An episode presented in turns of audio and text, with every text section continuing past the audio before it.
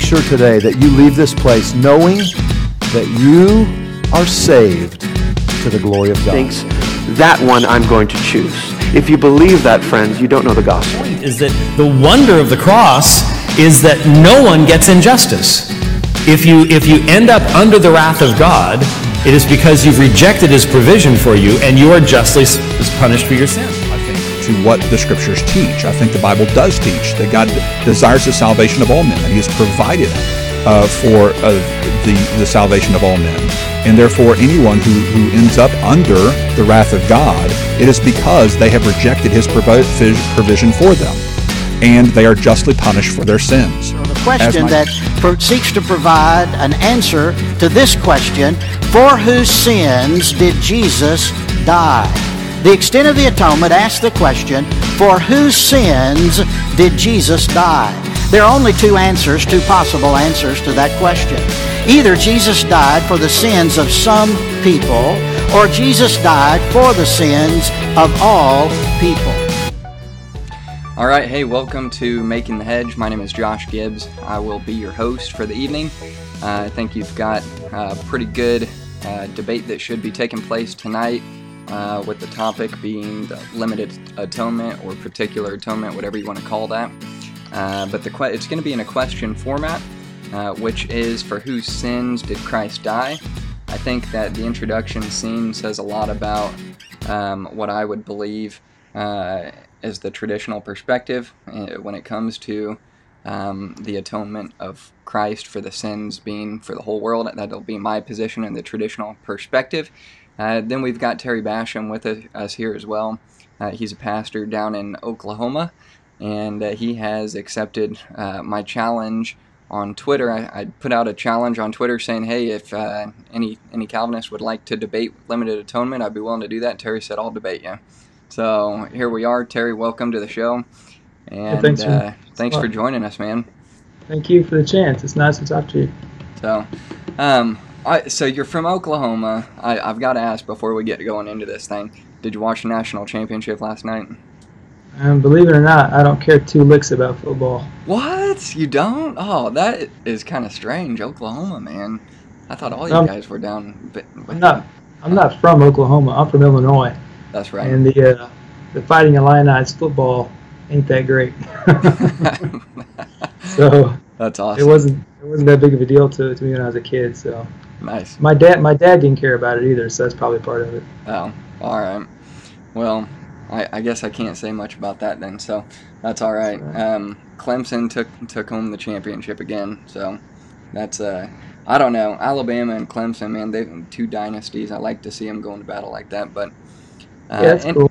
Yeah. I watched the I watched the replays this morning at the gym on uh, ESPN.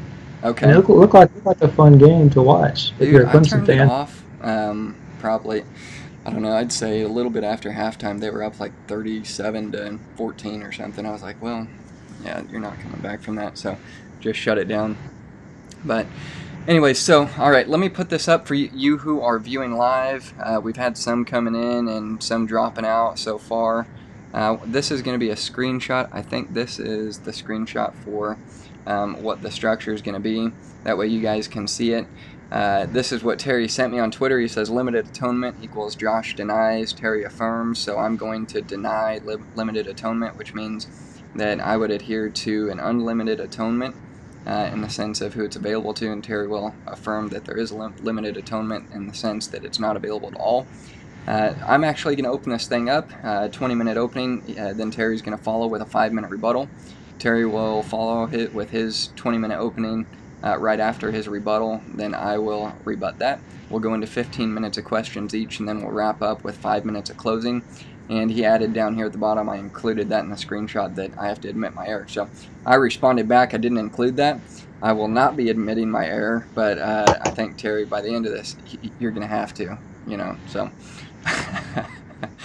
Anyways, all right. So uh, we, we're going to open it up to you guys at the end, uh, open questions like we do every time um, with these online debates, and we'll go from there. So, uh, anyway, so Terry, I wanted to. I, I, we didn't do much of an introduction, but you are a pastor down in Oklahoma. You're from Illinois. How did you end up in Oklahoma? Uh, um, long, long story. I've been a pastor uh, for 13 years. Not at this church for 13 years, but I've been a senior pastor for 13 years. Um, I'm an independent Baptist, and uh, I'm an independent Baptist, but I'm not an independent Baptist. I'm not the prototypical independent Baptist. But it uh, you just bounce around following the uh, the job. And uh, six years ago, I came here to Oklahoma to pastor a church. It was a Sovereign Grace Independent Baptist Church, aka a Calvinistic church, not Reformed, but uh, Calvinistic. And so um, I've been preaching since I was 18 years old. That's uh, 20, 22 years now. So just trying to understand the Bible and make the gospel known to people. Uh, from Illinois, my dad, my dad was a pastor in Illinois Okay. uh, my whole life. So uh, I'm, I, I grew up in this business. So um, that's that's the long and the short of it. so have you been a Calvinist your whole life? No, I became a Calvinist in about 2007. 2007 in the second year of being a pastor. Really? Mm, Yeah. That's kind of interesting. So your dad wasn't a Calvinist? No, my dad was not a Calvinist. My dad was not the prototypical independent, fundamental, premillennial, temperamental Baptist, even though he is all of that. He is premillennial and all that stuff. Mm-hmm. But there's different sects. I always say that word wrong. um, there's different kinds of independent Baptists, and the kind I grew up with were not easy believes. We're not easy believism. We're not bus ministry people. It was a more conservative, what I call like real Baptist. They weren't in it for the for the hype and the glam. They just wanted to preach the gospel. Yeah. And so I grew up with a different view of salvation um, than what most independent Baptists have. And then when uh, I went to college, I went to college at a school that was a, a Jack Hyles uh, sort of place, real big on that kind of stuff. And that really caused some problems uh, for me. And then uh, when I got out of college, I went.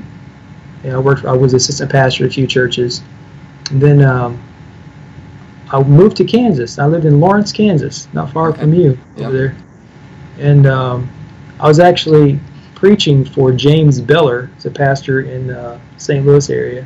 He's dead now, but he gave me a book called America in Crimson Red, and I read it on my breaks at my job. You know, and it's Mhm. about the Baptist, about the Baptist struggle in America. And I was really struck by how he was talking about this guy named Shubal Stearns, who was, he said, the greatest American Baptist hero, greater than Jack Hyles and any any of the independent Baptist people. And uh, and then I was really blown away when he said that Stearns was a, a particular Baptist, which meant he believed in limited atonement. Yeah. And I, you know, I got on Google and Googled Sandy Creek Church and stuff like that. Found out that they were Calvinists, and that I thought that's interesting. That's my forefathers, you know. Mm-hmm. So um, put him back in my mind. Read some read some other stuff. Read Spurgeon's Defense of Calvinism, which I thought was at the time I was not impressed by it. And then I became a pastor in Texas, and uh, when I was studying the Bible there, uh, I really had to produce sermons. Just making sermons is a lot of work, and uh, I started to see that the single theme of the Bible was redemption. It's Christ from beginning to end, and so um, I used to dismiss all the Calvinistic passages just like everybody else does, just like just like you do. And I had my little. Uh, uh, I didn't know I was a dispensationalist, but I was a dispensationalist, and I used that framework. Israel and the church had to be separate. Therefore, promises are to Israel, not to the church.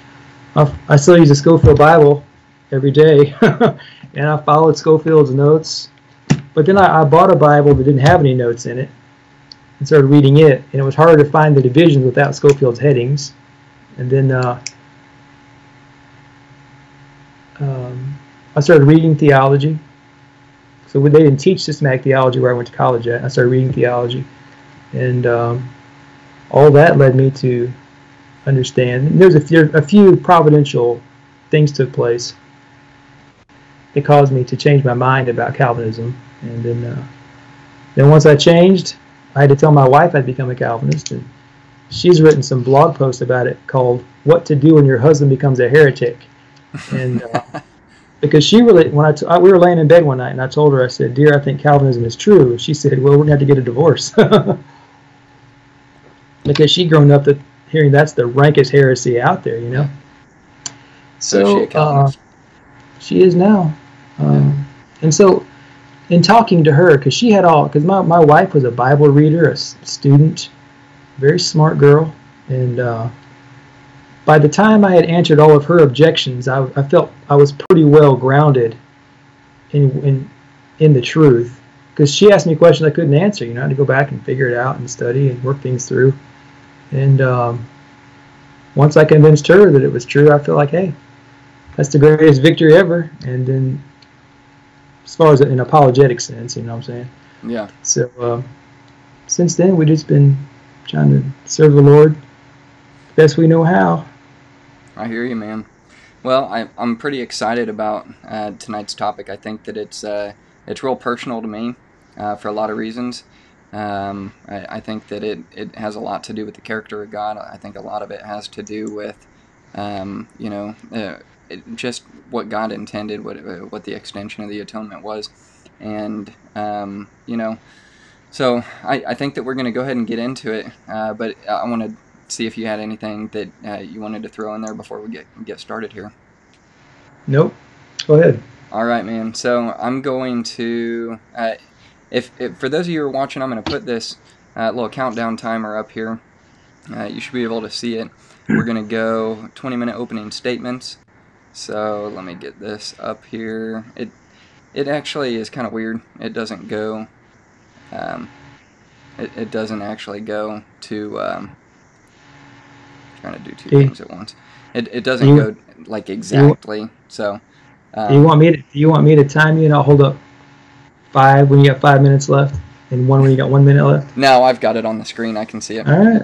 Okay. So, I can't see anything, so I'll just use my. When it's my time, I'll use my phone. yeah, you're gonna have to use your timer unless you want me to. I can hold it. I can hold it up if you want. However you want to do it. Oh. I don't know if I can trust you, so I don't know. That's funny. Um, but yeah, we have had a few conversations. I've got about 30 seconds until my time starts. But, um, anyways, yeah, Terry and I have had a few conversations over the phone together. Um, I don't know. We probably, the last conversation that we had was uh, probably last week or the week before. And then before that, we had talked, I don't know, like nine months ago or something. Um, and I really appreciate the, the uh, willingness to reach out to me and, and kind of explain uh, why you believe what you believe and not just in, in a confrontational way, but uh, in a way that we can learn and grow from each other. So hopefully we can do that tonight and pick it up from there. So, all right. So here's what I'm going to do. I want to define my terms first. I'm going to give a historical perspective and uh, then give it a textual support for the unlimited extension of the atonement. And I think it's important to consider uh, alongside the historical perspective of when limited atonement was actually introduced into church history. That's something that I'd like to talk about. Uh, so, in a sense, Terry, uh, it maybe, may not, probably won't be difficult for Terry because he's pretty grounded in, in, in what he believes. I think for those of you who are listening to uh, his testimony about when he became a Calvinist and how he became a Calvinist, you can sense that. Uh, but the material that, that I have got, a lot of the material that I've used, um, primarily comes from uh, David Allen's The Extent of the Atonement. Um, so uh, Terry, in a sense, is going to be debating David Allen here um, in the material, not so much the delivery. So the objective uh, of Terry, for those of you who are watching, Terry has an objective that he has to show a limited effectual atonement that is only for the elect in light of Scripture. So you can't go to theology, you can't go uh, to philosophy. You've got to stick with the Scripture, and I think that that's going to be what he's going to attempt to do. Uh, but for me, on the unlimited side, Terry can have all the limited uh, the limited atonement verses that he wants, showing there's a particular people that the atonement is actually limited to. Uh, but for me, all that it actually has to take is one verse showing an unlimited atonement. Now, why do I say that? The reason that I say that is because the Bible stands up to logic, which means uh, that if there's a logical fallacy, uh, that the Bible has to be able to stand up to it. Now, when I say that, I'm saying that Terry can have all the limited atonement verses that he wants, but if I have one unlimited atonement verse, that would that would completely derail all of the limited atonement verses together because of what we call the negative inference fallacy. the negative inference fallacy would say, well, just because the, this verse or this passage says that Christ atoned for these particular people does not mean that Christ did not atone for anybody else other than these particular people. So if I can show and prove exegetically that the Bible shows there is an unlimited atonement, then that has to thereby and therefore uh, uh, cancel out limited atonement in itself because of the negative inference fallacy. So when you hear Terry say things like Christ died for the sheep or the church or for Paul, it does not exclude an atonement for anyone other than those particular groups. Now, the when, when I, I take the stance that limited atonement, the reason I don't believe in it is because it does fail exegetically, it fails theologically, it fails historically, it fails systematically, practically, logically, and systematically. So I said systematically twice uh, but I think the, the, the key to um, what I'm going to get into tonight is going to be the exegetical side and the historical side. I don't know if we'll have time to get into the any, any of the others, but um, that's that's primarily what I'm going to be focused on. So, when someone lacks, this is a quote. I, I think this is this is a, a, pretty good quote. Something that I heard David Allen say. He says, "When someone lacks to see things the way they really are, there's nothing so mystifying as the obvious." And I think that when it comes to an unlimited atonement, if you're just reading the plain text of Scripture, there, it, it's impossible to come away with a limited atonement view uh, just by looking at it f- without uh, looking at it through a lens of a systematic theology um, or philosophy or some other um, external source that's brought into the text. I think if you just look at the plain text, you're going to see what the plain text says that, that Christ not only intended to save the world, but he, he extended the atonement to the entire world. Uh, so now we have to d- define the terms. All right, uh, I just explained the intent. That would be the purpose for the atonement. Why did Christ die? What we're talking about tonight is going to be the extent of the atonement. For whose sins did Christ die? And, and uh, then the third part of the atonement is going to be the actual application, which means how is the atonement actually applied? All right, so the atonement of Christ is uh, is it sufficient? Is is uh, let me see, let me re- reword this. The atonement of Christ is either sufficient or it's efficient to save anyone or everyone. All right, so this is what we, we, we would call the Lombardian formula. Peter Lombard came up with this in, in history. Uh, in dealing with the atonement, he would say um, that the, the atonement is sufficient to save all. He was a Calvinist. Uh, it's sufficient to save all, but it's only efficient to save those who he actually intended to save. And uh, Peter Lombard uh, and the majority of, of Calvinists throughout history until the ninth century all held to an unlimited atonement. And uh, I think that's something that I'm going to talk about. But uh, when you hear the sufficiency and efficiency formula that's spoke about by uh, whether it's a high Calvinist or um, a hyper Calvinist today, uh, it's not used in the same sense that Peter Lombard used it. And I think that's something that we, we would need to iron out if that's if that's something that Terry would go into. I don't know if it is um, but we could consider that. So the gospel is simply this the gospel is the death, burial, and resurrection. And uh, when it comes to the gospel, um, we have to take into consideration that, and I want you to hear me out when I say this, because it, it may sound heretical just just right off the, the top to say that the atonement of Christ doesn't actually save anybody. All right, so that what that means is the death of Christ doesn't do anything for you uh, without Christ being risen. And uh, Paul even acknowledges this and says this that if Christ be not risen, then you've believed in vain. All right. So when we consider the gospel, it's not just the death and the burial of Christ, but it's the resurrection as well. Uh, but when we when we get to um, uh, the atonement and, and the particular aspects of the atonement, um, to say that there's a limited atonement that Christ only atoned for a certain particular people, I think that that, that definitely brings in uh, another aspect of the gospel that's not in the plain text of Scripture. And I, I, hopefully Terry and I can discuss this and get into it a little bit. Uh, but the application of the atonement it it it, it answers the question: When is the atonement applied to the to the sinner? The, this question's got three possible answers. It's either applied in the eternal de- decree of God, which would be in eternity past, which many hyper Calvinists would hold to this view, which would mean that you are the elect of God in eternity past, and therefore uh, Christ saw uh, the atonement for your sins on the cross in eternity past, and therefore um, you were saved in eternity past. There's no possible way for you to go to hell.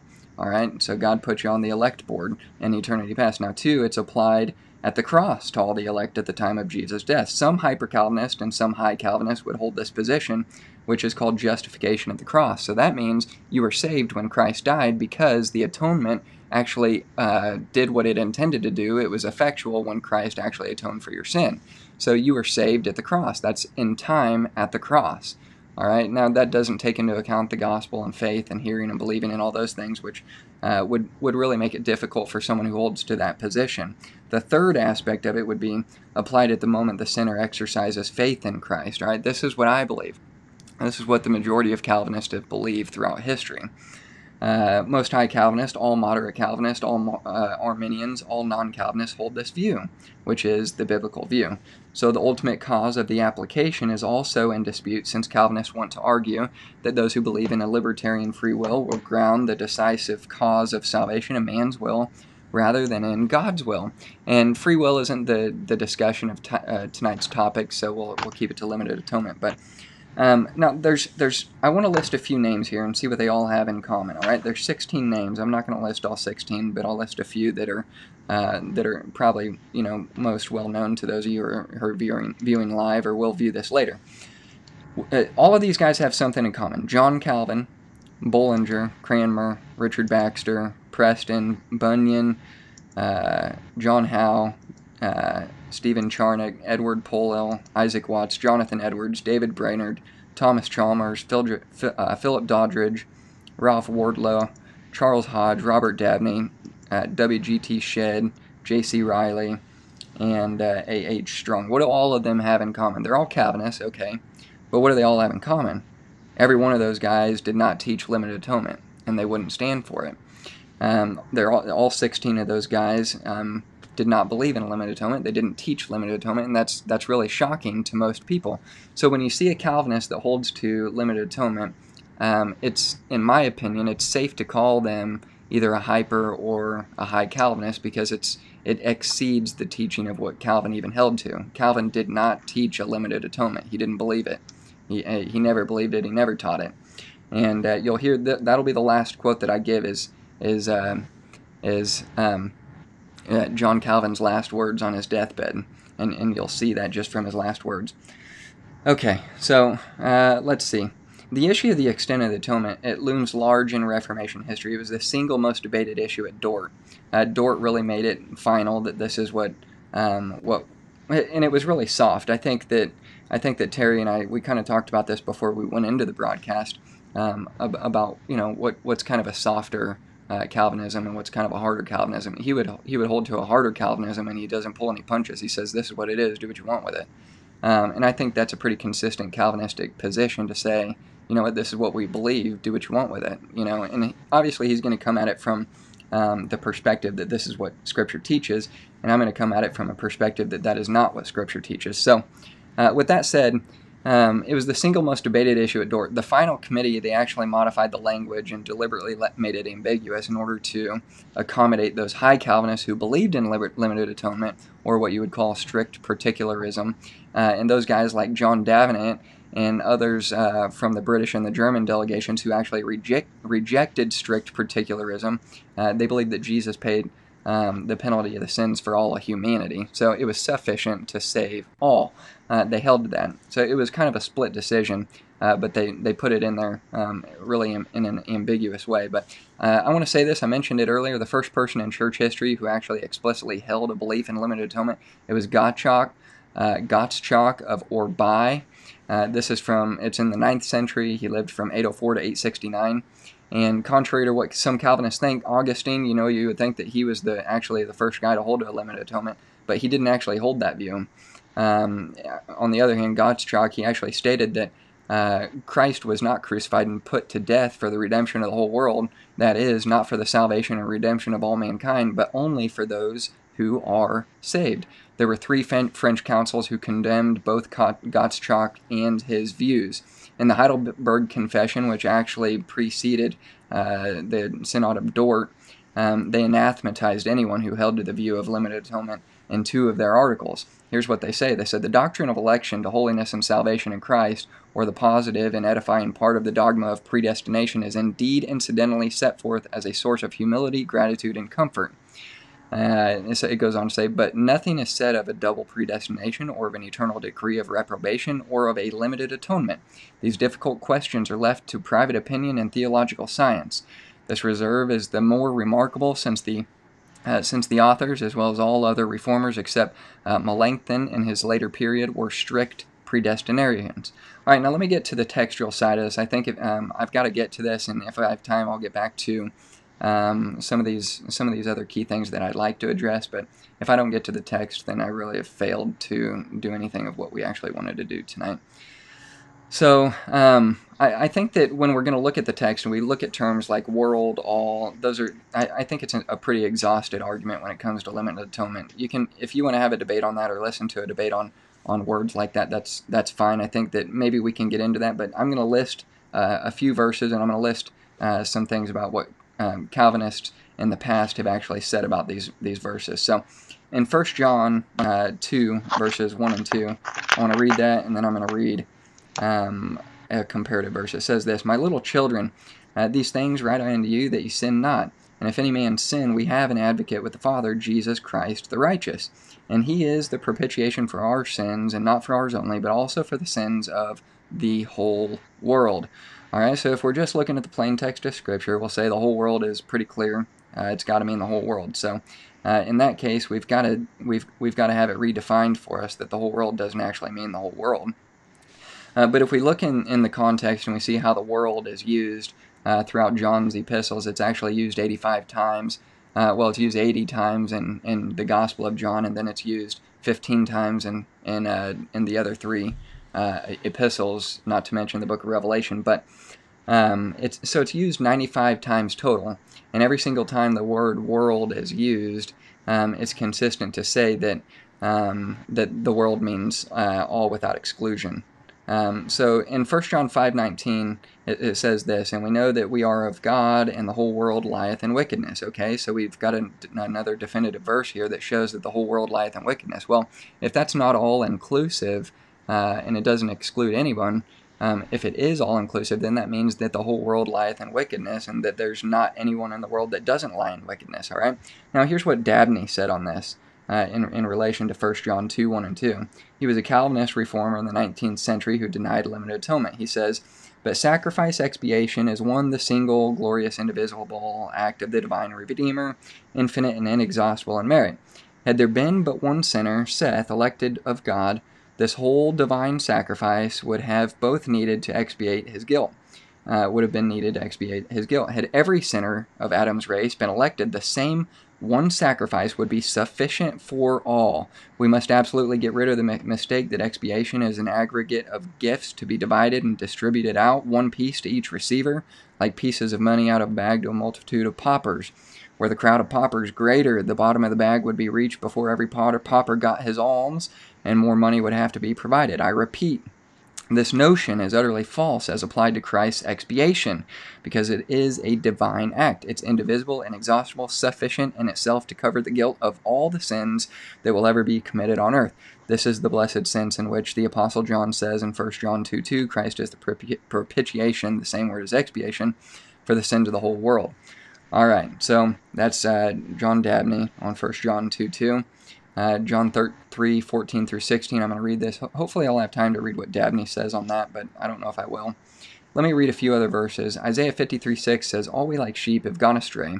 We have turned every one to his own way, and the Lord hath laid on him the iniquity of us all. Calvin says that this all is all inclusive, and it defines the many of verse 12. So the many is not exclusive in, in that statement to be limited in atonement, but it's all inclusive based off of uh, verse 6 and that's Calvin for you. Uh, Romans 5, 18 and 19, therefore as, one, uh, as by one the offense of the judgment came upon all men to condemnation, that would be Adam. uh, in Genesis. Even so, by the righteousness of one, that would be Jesus, the free gift came upon all men unto justification of life. So sin entered the world and has touched all men who have ever come into the world, and therefore the atonement in the very same verse is contrasted to the second Adam, that the atonement is uh, is set forth to provide the propitiation for sin to all people. So in verse 19 it says, For as by one man's disobedience many were made sinners, so by the obedience of one shall many be made righteous. If we take the definition of the many and the all in Isaiah 53, 6 and 12 as John Calvin interpreted it, we can apply that to Romans 5, 18 and 19 as well, that many means all. 2 Corinthians 5, 14 uh, through 19, I'm not going to read them all. Uh, but it says this If one died for all, then all were dead and that he died for all, that they which live should not henceforth live to themselves, but unto him which died for them and rose again. Wherefore, henceforth we know no man after the flesh, yea, though we have known Christ after the flesh. And it goes on and goes on. But um, you see in verse 19 it says, Twit God was in Christ reconciling the world unto himself, not imputing their trespasses unto them, and hath committed unto us the world the word of reconciliation. So therefore, if the ministry of reconciliation, the word of reconciliation, is uh, from Christ to the Christians uh, to reconcile the world to himself, it, has got to mean that it's a genuine um, reconciliation, which means that it's possible for the whole world to be saved in the sense that the gospel is to go out to the whole world through the reconciliation of the church. So if, if that's the job of the church to preach the gospel to the whole world, uh, Terry's under the obligation to prove that um, some people are going to have to hear the gospel in order to be condemned, as opposed to some people be, uh, hearing the gospel in order that they might believe. All right, so that's the great contrast with the, the, commission that God has given to Christians, that it's a genuine offer of salvation for all. All right, 1 Timothy 2 4 and 5, it says, Who will have all men to be saved and to come to the knowledge of the truth. For there is one God, one mediator between God and man, the man Christ Jesus uh, who gave himself a ransom for all to be testified in due time. All right, so there's the plain text of Scripture again, saying he gave himself a ransom for all. 1 Timothy 4.10 says, For therefore we both labor and suffer repro- reproach, because we trust in the living God who is the Savior of all men, especially of those that believe. So you've got a distinguishment of uh, not only is the Savior of all men, but especially to those who believe. Uh, Titus 2.11, For the grace of God that bringeth salvation hath appeared to all men, teaching us that denying ungodliness, blah, blah, blah, uh, and goes down and so on.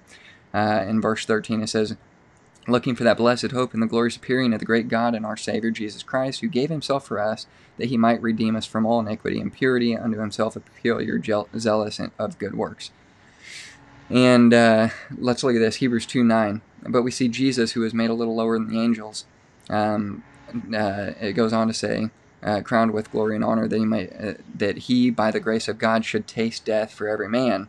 All right, so Christ was once offered to bear the sins of many, and unto them that look for him shall appear the second time with without sin unto salvation. So here, here's my point. I'm, I, I don't have to read all of those verses. I want to read. I want to read no, I'm not going to read that. Yeah, I'm going to read this one. Uh, but there were false prophets in 2 Peter 2 1, also among the people, even as there shall be false teachers among you. Privily shall be bring in damnable heresies, even denying the Lord that bought them and brought upon themselves swift destruction. So there you've got 13 passages that I've read you read to you that I would say is a plain text of Scripture showing an unlimited atonement. Keep in mind there only needs to be one text to prove an unlimited atonement. Terry has uh, many texts that he can go to to prove a limited atonement. But if there's just one that proves an unlimited atonement, then Terry has failed at his job to prove a limited atonement tonight. So, Terry, I'll open it up to you for your five minute rebuttal. Let me put the five minutes on the clock.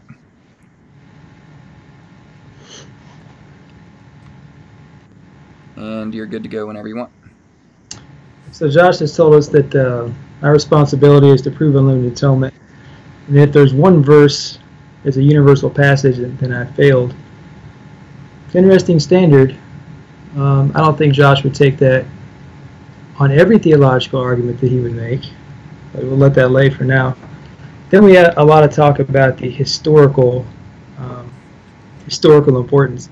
I think that's pretty funny, actually, coming from a guy who is a, a dispensationalist and who hold and, and is not just a, a dispensationalist but is a modified dispensationalist in the sense that's even modified from what was originally taught by Ryrie um, early, early in the, in the 20th century. And so, uh, just because something is, is, is new doesn't mean it's false. Uh, this whole fascination with the rescue rapture is uh, basically a new thing. So I, I don't think his, I think history is important. Um, I don't believe what I believe because of history. I believe it because of the scriptures. But if we, Josh mentioned something about the when does atonement apply? When does atonement apply?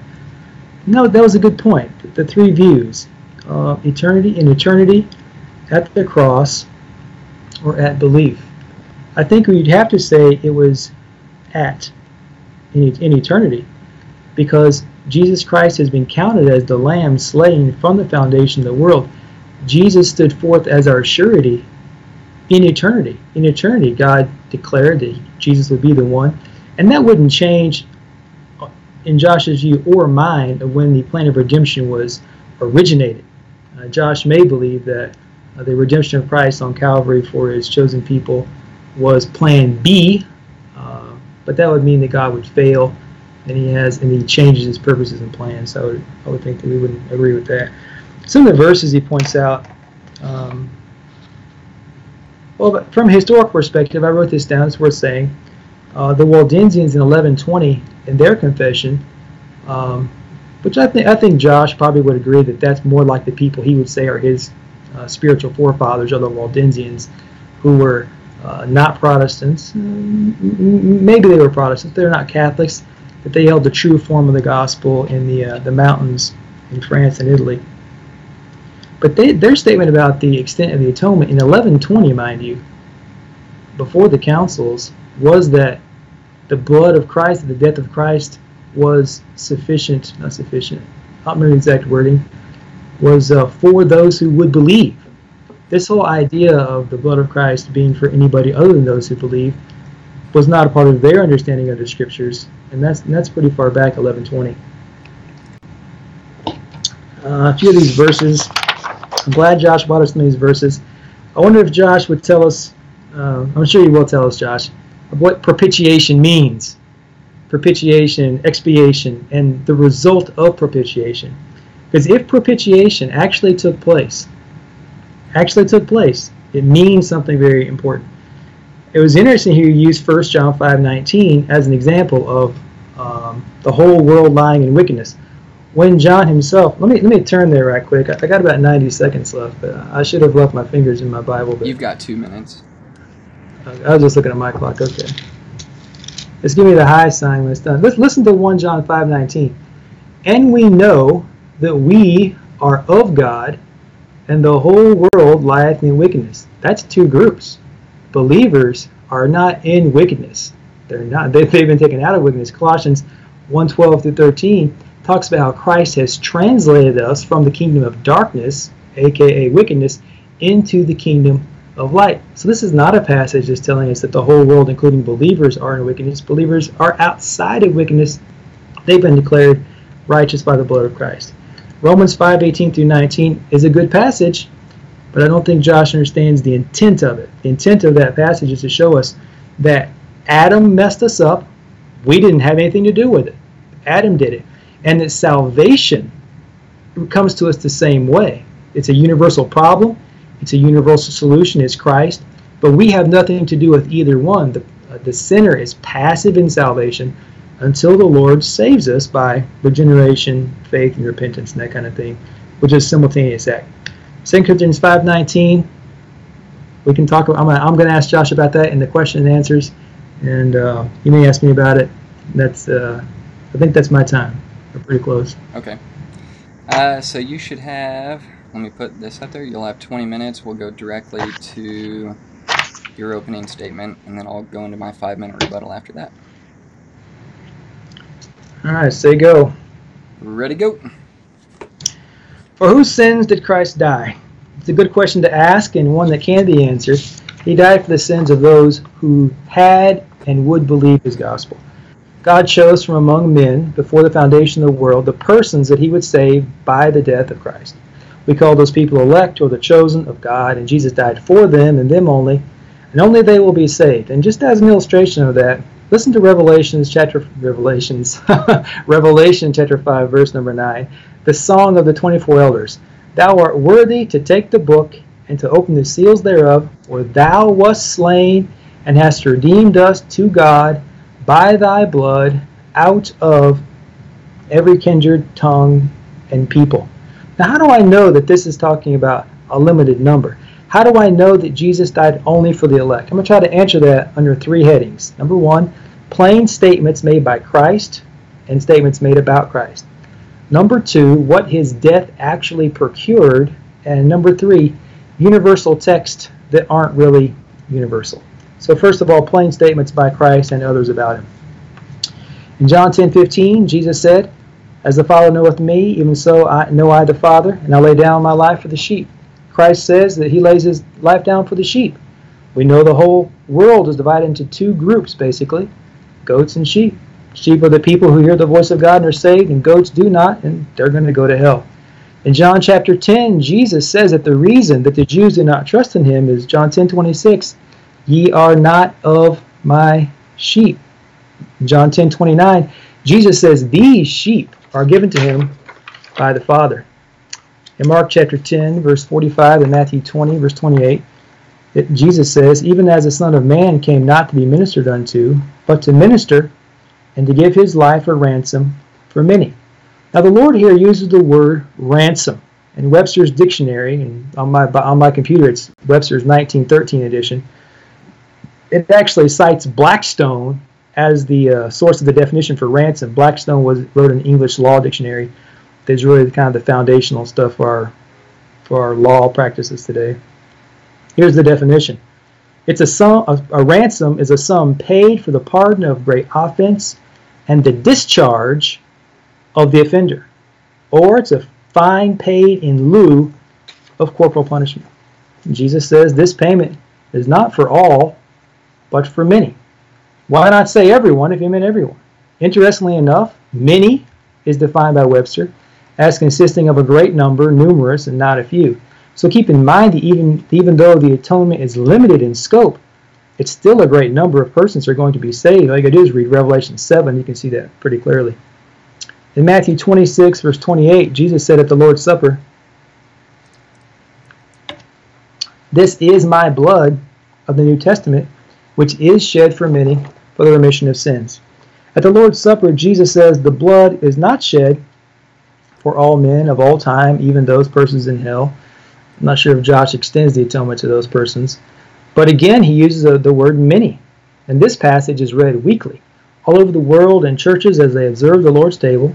And surely, if the atonement were universal and unlimited, Christ would not want Christians and non Christians alike to be reminded of something that's not universal for all, etc. In Revelation chapter 14, verse number 4, they, they, they're, they're singing, the, again, these were redeemed, about the 144,000 these were redeemed from among men, being the first fruits unto God to the Lamb. Verse 4 says these 144,000 were redeemed from among men. So not all men redeemed, and these guys believe, but these are redeemed from among men. That's a limited atonement. These men were in the world and among the world, but they, not the world, were redeemed. When were they redeemed? In eternity, at the death of Christ, it's his work. In Matthew chapter 1, verse 21, in the prophecy about Christ, it said that he shall save his people from their sins. His name is Jesus. It means Savior. That's what he's come to do. He's the Savior. He shall save his people from their sins. Before Jesus was born, it was said that he would not be the Savior of all man, of all time, and all places, but only the Savior of his people.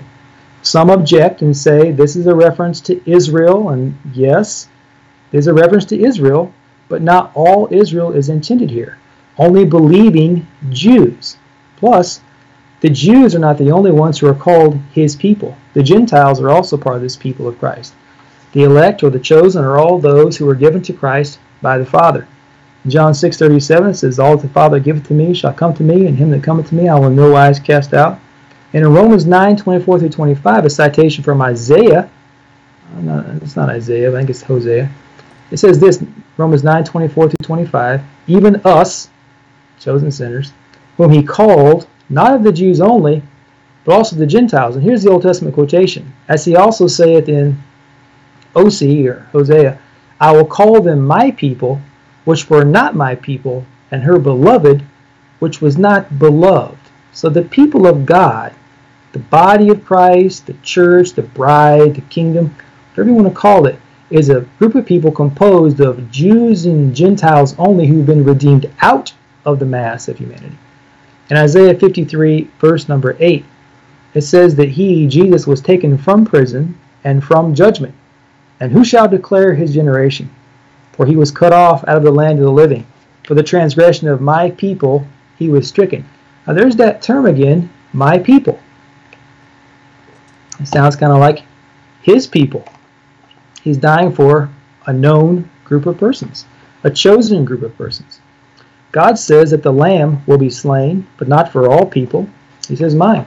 And in this great passage, we see God continue to say, Isaiah 53, verses 5 through 6, He was wounded for our transgressions, He was bruised for our iniquities, and the chastisement of our peace was upon Him, and with His stripes we are healed. The implication of those words is pretty heavy.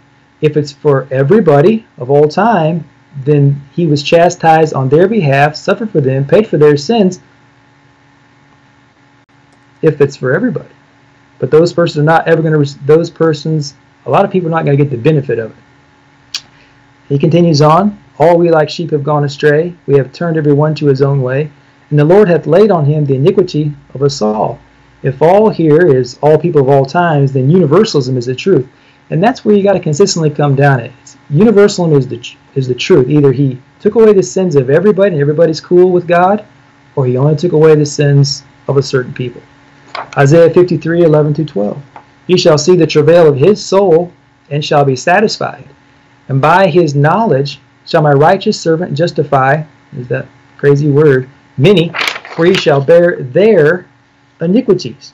Therefore will I divide him a portion with the great, he shall divide the spoil with the strong, because he hath poured out his soul unto death.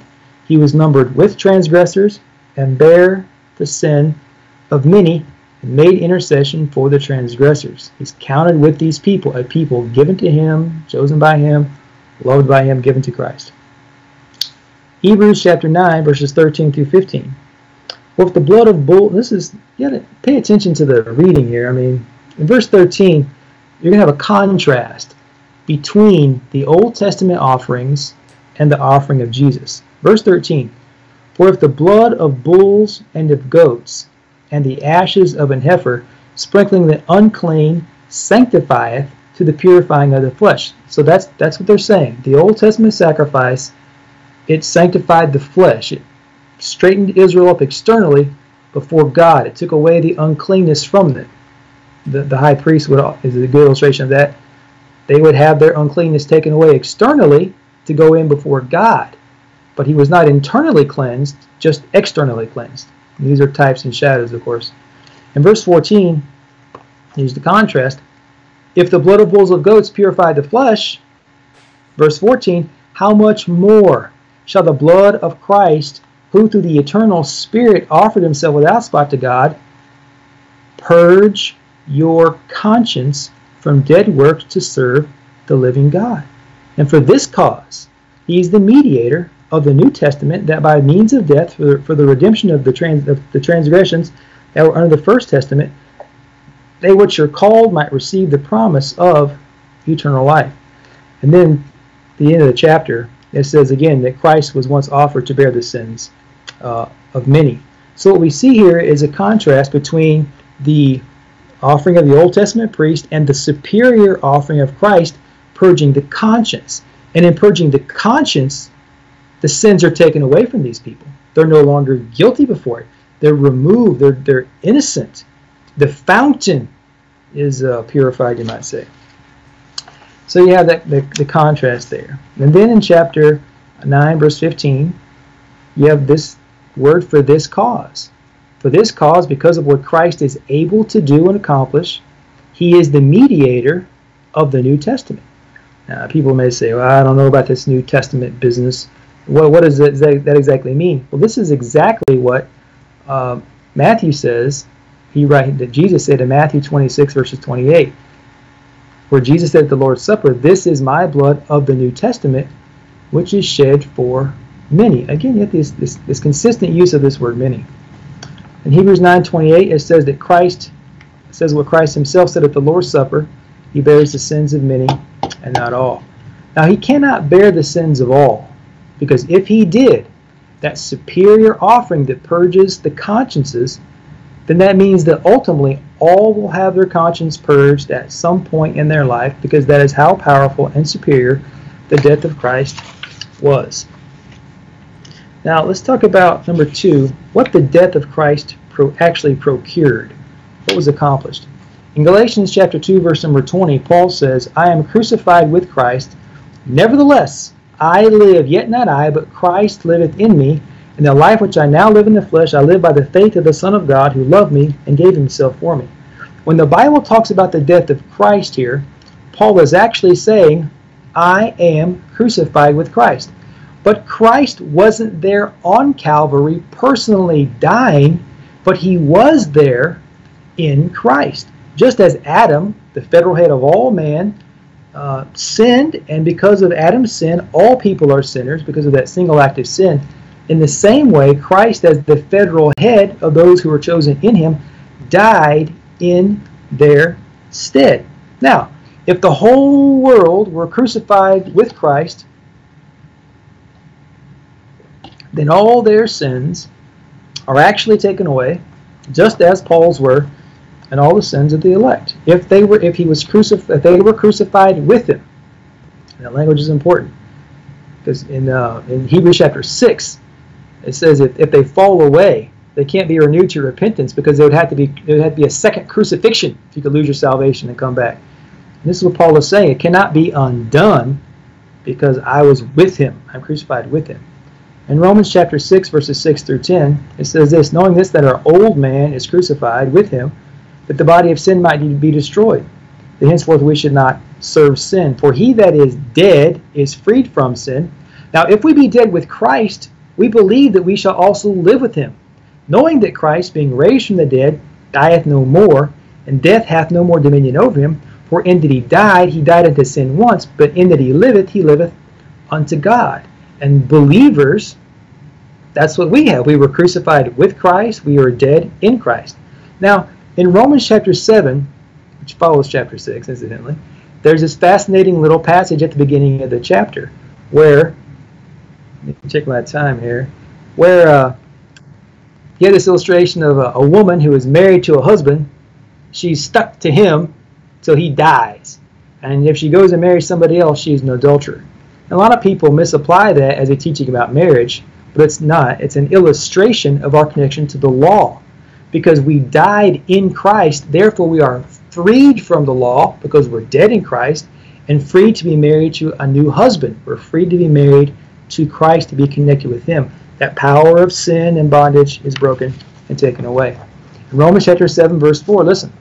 Wherefore my my brethren, ye are also become dead to the law by the body of Christ, that ye should be married to another, even to him who is raised from the dead, that we should bring forth fruit unto God. Now, somebody may point out, well, oh, Paul, he's talking to save people here in Romans and not the lost people. And that's true, he is talking to save people.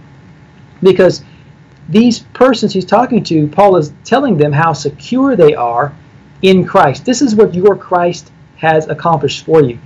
And um, enough on that page. Now let's talk about universal texts that aren't universal uh, It's like I got about five minutes, maybe. Is that right? Five or six minutes? You got 540. All right. Josh has mentioned verses that support general or universal atonement that, can, that contain words like propitiation, world, every man, died for all, reconciling the world, ransom for all, and savior of all men. I only have time for a few, but Josh may bring up others later on. 1 John 2 2 is important. John, we'll, we'll deal with this when John talked, Josh talked about it. My little children, these things write I unto you that ye sin not. And if any man sin, we have an advocate with the Father, Jesus Christ the righteous, and he is the propitiation, quote unquote, the appeaser, for our sins and not for our sins only, but for the sins of the whole world. The word propitiation is the act of appeasing wrath and, and conciliating the favor of an offended person. If the death of Christ was actually propitiatory and resulted in God's being appeased for all or each and every person's sin, and people are in hell who shouldn't be there, at the final judgment they will again be wrongfully tried and condemned again. But this passage is not about salvation. This passage is telling Christians that if they do sin, Jesus is still their advocate, and his blood is not just enough for them, but for all believers in the world. They don't have to worry about sinning beyond the depth and breadth of his propitiation. And uh, just for historical reference, that's almost exactly what John Calvin says about this passage. The question may come how do you know he's talking to saved people? Because in My Little Children, he's talking about saved people. I think it's chapter 2, verse 21, where he talks about, about that. John chapter 1, verse number 29 Behold the Lamb of God that takes away the sins of the world.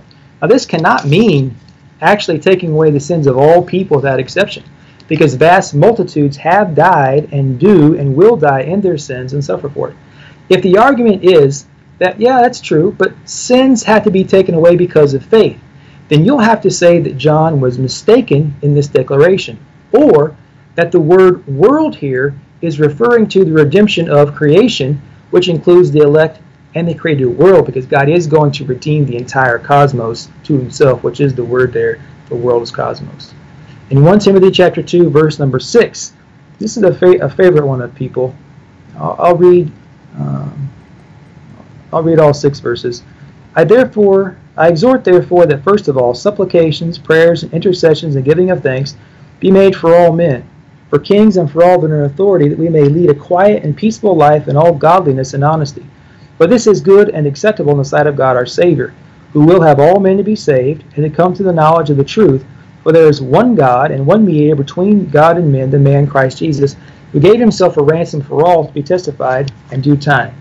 The breadth of the all in verse number 6 and in verse number 4 is defined by the all men in verse number 1, all kinds of men, that Paul describes in verse number 2. The, the, the, the, the grammar and the language here is, is very plain. And then he uses this word ransom. You have to remember that the meaning of ransom means pardon and discharge of the offender. Are all men freed from punishment, or is it only limited to some? Of course, it's just some. If Christ actually ransomed all men of all time, then no one can go to hell. Notice also in verse number 6 that it is God who controls the timing of people receiving the testimony of the ransom. Now 1 Timothy chapter 4 verse number 10. Josh has already read that for us. Who is the I'll just go to the end of it. Who is the Savior of all men, especially of those that believe. Now before a person earmarks this one for universal atonement, look carefully at what is actually said. Paul is writing to Timothy. Timothy is going through a tough time, and he writes two letters to him. He's, and Timothy is also a Roman citizen. And he says to Timothy, as a preacher of the gospel, he works and suffers because he trusts in the living God, the highest being, the living God. Now, who is the living God, it says here? Who is the living God? He's the Savior of all men. Now, in the Roman Empire, the Romans referred to Caesar as Savior. They referred to him as the Emperor Savior. And in cities and temples where they had two statues set up that said, every city had it, that said Caesar was the Savior of the citizens and deliverer of the city. It is proper then to conclude that Timothy, who lived his whole life in the empire, knew what Paul was saying. God is the highest power, and all people live under his benevolence. All people do. But they who believe in Christ enjoy a closer and better benefit because Christ is the true sovereign of all. Now, the idea of a superior citizenship is a, is a theme of Paul in Philippians 3:20. He says our citizenship is in heaven. There's this higher connection that we have to, to God through Christ while living under his general benevolence. So, with all that being said, and with the facts of man's inability and God's elected purposes, we can be assured that Jesus died for the sins of the elect, and the elect are those who believe that Christ is their Lamb, priest, and Savior. Hey, good timing. You got 20 seconds left. So I'm going to put my five minutes up. I've got a five minute rebuttal. And I believe we get into cross examination after that. Is that right? Right on. Wait. Who's first in who's first in that? You or me? It doesn't matter. You can go first. You can go first. Oh. Rock, paper, scissors. okay. Uh, let me see. That'll be good enough for 450. Okay. so this is going to be my rebuttal. Uh, so in in the overall overarching theme of what Terry has just told us is that essentially the atonement of Christ is applied to a sinner when the payment is made. Okay? And uh, I had brought up the three options that show, well, when is the atonement actually applied? So that would be either in eternity past in the eternal decree of God, or it's at the cross, or it's at the point of belief. Uh, Terry said, well, once, he, he, said in his rebuttal, he said, well, the atonement was applied in eternity uh, at the eternal decree. And then Terry went on to say, well, it was the eternal decree, but uh, it was also at the at the cross. So there's two conflicting statements that Terry said there. I'd like to get clarification, uh, probably in our cross examination. Um, but I think that it all comes down to whether or not Terry is aware of it or not. He he's actually using um, the same formula that John Owen used. And, and before we actually started the debate, I asked him if he kind of held to the theory that John Owen held, and, and you said, well, you weren't that familiar with it. Well, I w- what I would tell you, Terry, is you and John Owen would get along really well because you're basically teaching the same exact thing. And he's he's I mean he he holds a really strong Calvinist Calvinistic perspective in this regard because he held what was called the oh I need to switch my camera. Um, he held what was called the actual commercial atonement theory, which was a creditor debtor uh, type of payment system, which actually says, well, the creditor is is God and uh, the debtor is uh, the sinner. So um, in that term, then you've got what what would be the payment being made for that debtor. This guy owes the money to God that he cannot and never will be able to pay, which is the sin, the penalty for sin, and thereby, if you have somebody who does have the ability to pay it, well, once it's paid, that's when it's applied. And uh, you're making the same exact distinction as what John Owen is making in the commercial atonement theory. Uh, now, what I would like to point out to you is that this is actually, it's been it's been uh, refuted by multiple Calvinists alike. Now, here's I want to read something from uh, John Davenant, who is actually a signator on the at the Synod of Dort, and uh, he actually says he's. Let me see if I can pull it up here.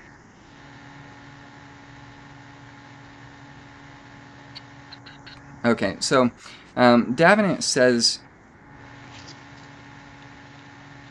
Oh, where is it? Okay, so here's his here's his words in regard to the the commercial theory.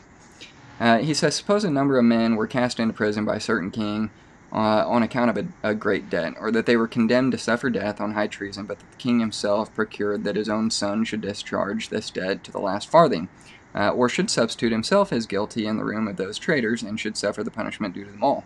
This condition being at the same time uh, promulgated both by the king and his son, that none should be absolved or liberated except uh, those that should acknowledge the king's son for their lord and serve him.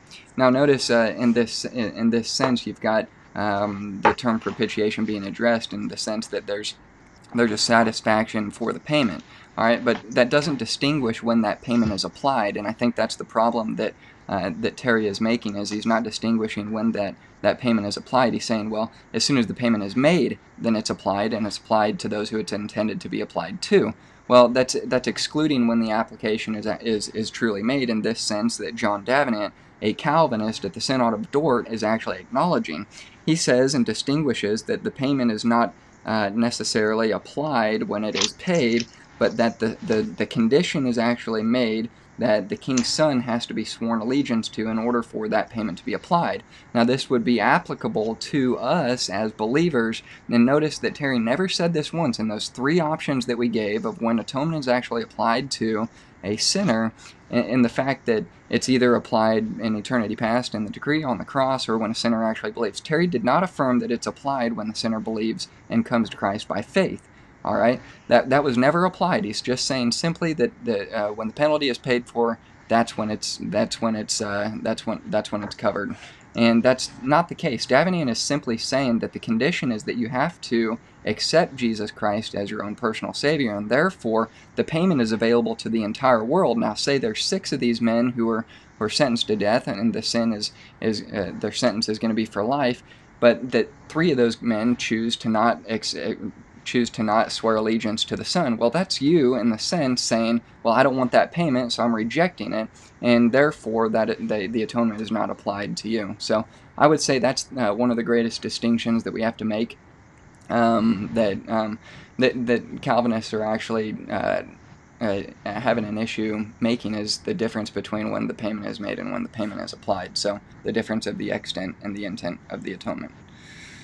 All right, let's go to cross examination. Uh, you have got. Are we, is Can I ask a question?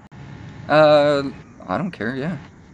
Isn't this debate about the extent, not It the is. time of ap- not about the time of application? Yeah, that's why I was I That's was why- making so, but you Sure. weren't making a distinction between uh, the extent and the application. What what I heard in, in the way that you presented it is that the actual extension of the atonement is when the atonement is applied because it's intended to be applied to whom is it, it's extended.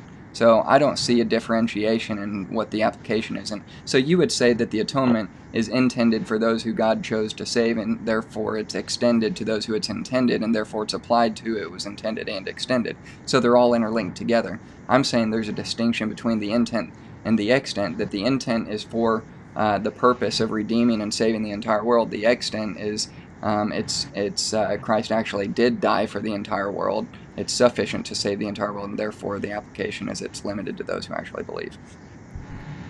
But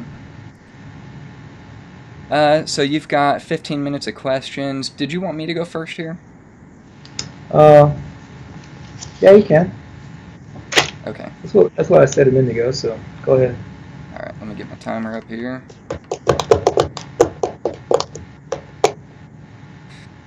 And let me get down to my question. So I did want to ask you this. It, it, it was kind of strange to me to hear you say that um, it, it- the application of the atonement was in eternity past and, God's eternal decree. But I thought I heard you say again that it was that it was actually applied at the cross. Um, so which is it of those three options that I gave? Which would you say is uh, the timing of when the extension of the atonement is applied?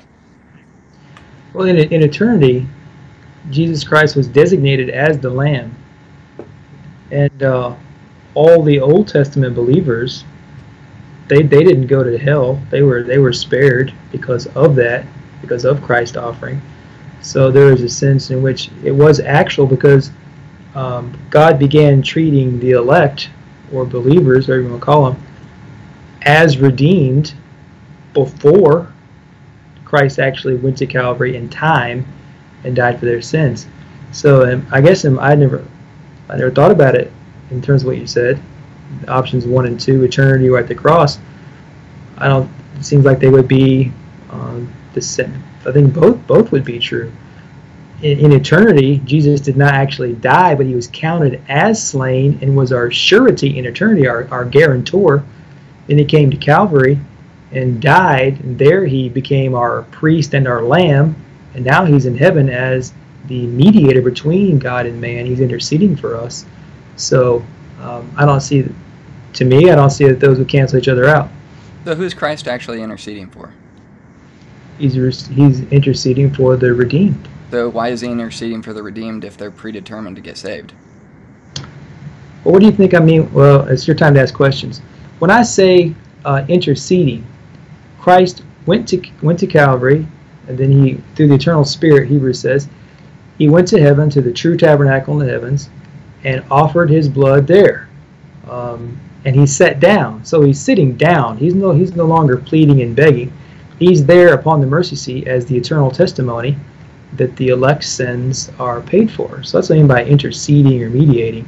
He's there. He sits there for us. Uh, not all of the elect have been born and born again yet, um, and the end of the world is not going to come until all of those persons are born and born again. So that's what he's doing. He's there for the for the redeemed. So you would say that God doesn't actually want all men to be saved. I would say that yes. So God doesn't love all men. I would say that yes, So God hates some men yes, from eternity past yes, before they've done good or bad. yes. So they were doomed from the womb. Okay. Um, why in 2 Corinthians 5 does he actually give men the ministry of reconciliation to preach the gospel to all men in that case if he didn't really want all men to be saved? Yeah. The ministry of reconciliation is what we do as we preach the gospel to the world. We're preaching the gospel. We don't know who the elect are, so we're preaching the gospel. And we don't know, and whoever believes that is elect. And so we go, when you're preaching the ministry of reconciliation, you're going into the world preaching Christ, right? You're out there preaching Jesus, the gospel. He's the answer. He's the one. He's the Savior. He's the one who takes away sins. So that's our ministry is declaring what Christ has done, what Christ has done, and um, to whom that's applied effectually. You know, God doesn't tell us who the elect are, so we just preach to everybody. And uh, so, how does that apply to infants? I know that this may be an emotional argument. I don't know if you want to go there, but are you willing to go there? I know you said that you you throw it out there. This is what it is. Do what you want with it. Well, I don't mind talking about infants. Um, this is the favorite thing of people to talk about. It's not really on the topic of the of the debate, but I'm happy to talk about it. It is something everybody brings up. Um, so, well, what is your question? in that sense, it, is the extent of the atonement extended to uh, me, just certain infants? Let me let me say what I believe. Yeah. Um, I believe that all infants who die are elected by God to be saved, and they're also elected by God to die as infants.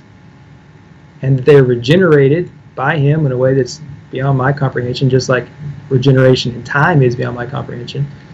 And they are regenerated, and they all and they all are with the Lord now. That's that's my so view. In some sense, you would say all infants are elect if should they die in infancy, but at some point they become non-elect. Some are non-elect and some are elect. How does how, where do you find that? I, I didn't say that. I but said if that all of them infants, are elect, infants, who, di- yeah, infants who die are elect to salvation. So that's all babies who, okay, let me. I'll get off of that subject. I, I think that, that that's kind of confusing to me. I, you're saying all babies who die are elect. Yes. Yes. But Okay, that's just I can't wrap my head around that, so I'm going to move on. Is is is the death of Christ actually sufficient to save the whole world, as opposed to um, a hypothetical sufficiency? So what I'm saying is, is it actually sufficient, or is it just hypothetically sufficient to save the whole world? I don't I don't like I don't like the sufficiency efficiency terminology because the atonement is not intended for the world. So why think about if it's sufficient or not for the world? It's not for the world, it's for the elect. Okay, so where do you find the intention? Well, no, that's that's um, that's off that's off topic. So let me ask this: uh, Are there actually any conditions to salvation, so that God would say, "Well, this is what you, this is what I'm expecting in in order for you to be saved," or is it just completely unconditional? God says you are elect, you will be saved. Like, is there any condition to salvation? I, I don't understand what you mean. I guess. So I are guess you a, are, are you asking me if I believe that people are saved without believing? Well, I think that I, I think that eventually we would we would have to get to that point because um, when when we're talking about the extent of the atonement for who, for whose sin did Christ actually die, then uh, that would be that would be extreme that would be limiting in itself, uh, not to include the application because I think that you would you would you would say the intention and the extension and the application they're all the same because they're the same people. There's no differentiation. Would you say that they are all the same? I'm not sure I understand what you mean when you're when you're what you're. I'm not sure I understand what you're saying. So, when we talk about the purpose of Christ's death, why did Christ die? And then we, we talk about who he actually died for. And then we talk about well, who is the blood of Christ actually applied to, you would say they're all the same. There's no differentiation that Christ intended and purposed to save the whole world, but not the whole world. The whole world isn't saved. So therefore, they're all the same person. There's you, you just don't have to draw a line of distinction between any of those three. Is that right? Well I don't believe that Jesus died for the whole world, as in each and every person who's ever lived. Um, because because they were chosen, because they were redeemed, there will be a time when they when they believe through regeneration. If it's in the, the case of infants, believe being regenerated and um, believing as a result of that regeneration, or you or I believing as a result of that regeneration. Um, I, am trying to understand and answer the question. Is that is that the answer you want? Uh, not really, but that's that's okay. Um, Uh, now let me ask you this. I so when we're when we're talking about the extent of the atonement, and we're saying it's only extended to the elect, would you would obviously say that you are the elect, right, Terry? You are a member of the elect. You are an elect person who is saved. Is that right? Yes. Well, how do you know that? How do I know it? Yeah. Um, I'm trusting in Christ. So if you trust in Christ, Let, let, let me let me let me and his spirit beareth witness with my spirit that I am a child of God from Romans 8 and 1 John. Um, I have assurance of my salvation as much as I can be assured. Um, I'm a Christian. I'm saved. I don't go around uh, thinking of myself as one of the lucky, as one of the lucky ones. I guess maybe that's maybe what you're driving at. But um, I'm trusting in Christ and Christ alone for my salvation, and um, so that's how I know. so so so you're.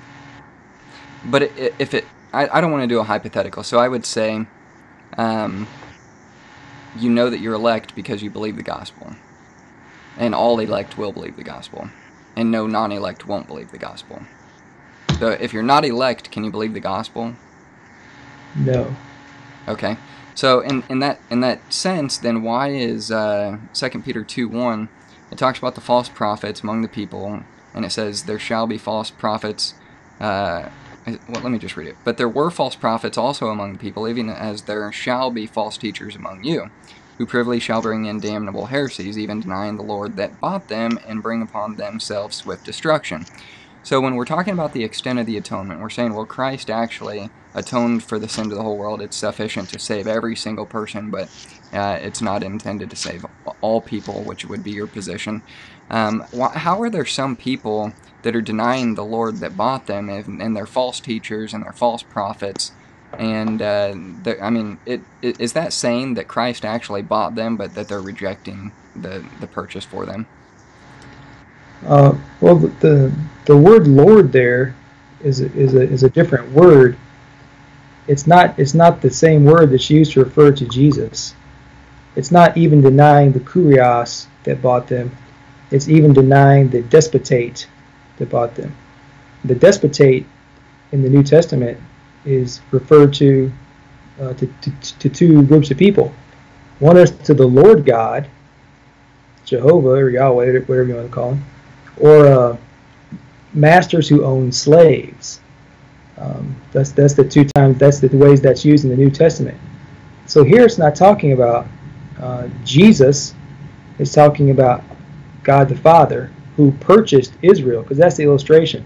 There were false prophets among the people, even as there shall be false teachers among you. In Israel's day, there were false teachers in the congregation of Israel. They were not they, were, they weren't redeemed or they weren't they weren't salvifically saved in that selection when God gave Egypt uh, for their redemption. So uh, it's not talking about New Testament salvation there. Um, there there is there is an argument that says that Peter is uh, um, I can't remember the argument exactly, so I'm not going to use it. But that that's what I think about that passage. It's not talking about Jesus buying them, just in that general benevolence.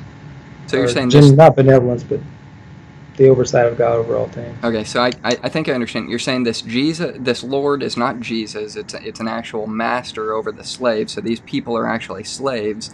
And uh, so how does that actually apply? Am I hearing you right No. on that? No, I So they're said not the actually word. slaves.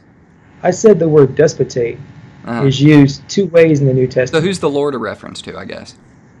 I think I think it's the the Lord God, Okay. the Father, So he the bought them. Father, the Father. So the Father bought them. Yes, Nothing. And the illustration is um, talking about the Old Testament about the Jews when they were purchased from Egypt. He redeemed them. So he wasn't bought the sal- false prophets. Yes, but it wasn't. But it's not. But it's not salvific. You know what I'm saying? Well, how is it not What- salvific? Well, bec- was was They were all bought, of Israel weren't they? was Israel um, was Israel all saved on the night of the Passover? They were saved; their sins are forgiven, justified forever and ever. Or was it just a sim- Or was it just symbolic? Well, I would. You can ask me that in your time if you want. I'm just. I- I'm so what, what I'm That's asking that's is. what, that's what I'm saying. It's, it's I'm saying it's not. Go ahead. I'm sorry. So you're saying this Lord is God the Father, that He actually purchased them, that they were Old Test. It's a reference to the Old Testament. They were false prophets in the Old Testament, and they denied the Lord that bought them. So I thought you just told me earlier that the all all the elect would be saved, and that Christ only paid for the elect. When you're telling me now that this is the Lord God who bought them, and they are denying Him, and it so you have to make it non-salvific somehow. I don't understand that. How is it non-salvific? Well, I'm trying to I'm trying to say to you is that this buying is not the redemption of Jesus. It's not talking about Jesus here. So who? uh, What was the purchase made? What was the purchase made? Yeah, you said that God the Father bought them. So what did He actually pay? What, God- what was He paying for? you know, God the Father, when he, I'm thought, I, I think I said it. He purchased Israel Okay. when they were in ca- when they were in captivity in Egypt. Remember that? yeah, but you said even the Old Testament saints were bought by the blood of Christ, but it was only the elect. Yes, Old Testament saints who were believers, but not all of the saints in that in that redemption from Egypt. That was not a salvific purchase. They were not being. They were not saved. They were not saved to give an everlasting life or regenerated. Well, when, once the blood of Christ was applied, purchased. What? wouldn't you say? Obviously, it would be a temporary thing. They went to Abraham's bosom, and it, it, was it was No, limited no, to. no. It- You're really you're really missing the point. Yeah, go ahead. You're- Totally missing the point. Well, I'll just be quiet and listen for the rest of the time. So you had Israel in captivity, right? In Egypt, right? Yes. I'm, I'm sorry. I'm sorry for the rights, but just to see. Oh, you're good. No worries. You know what I'm saying? Shake a bush, baby.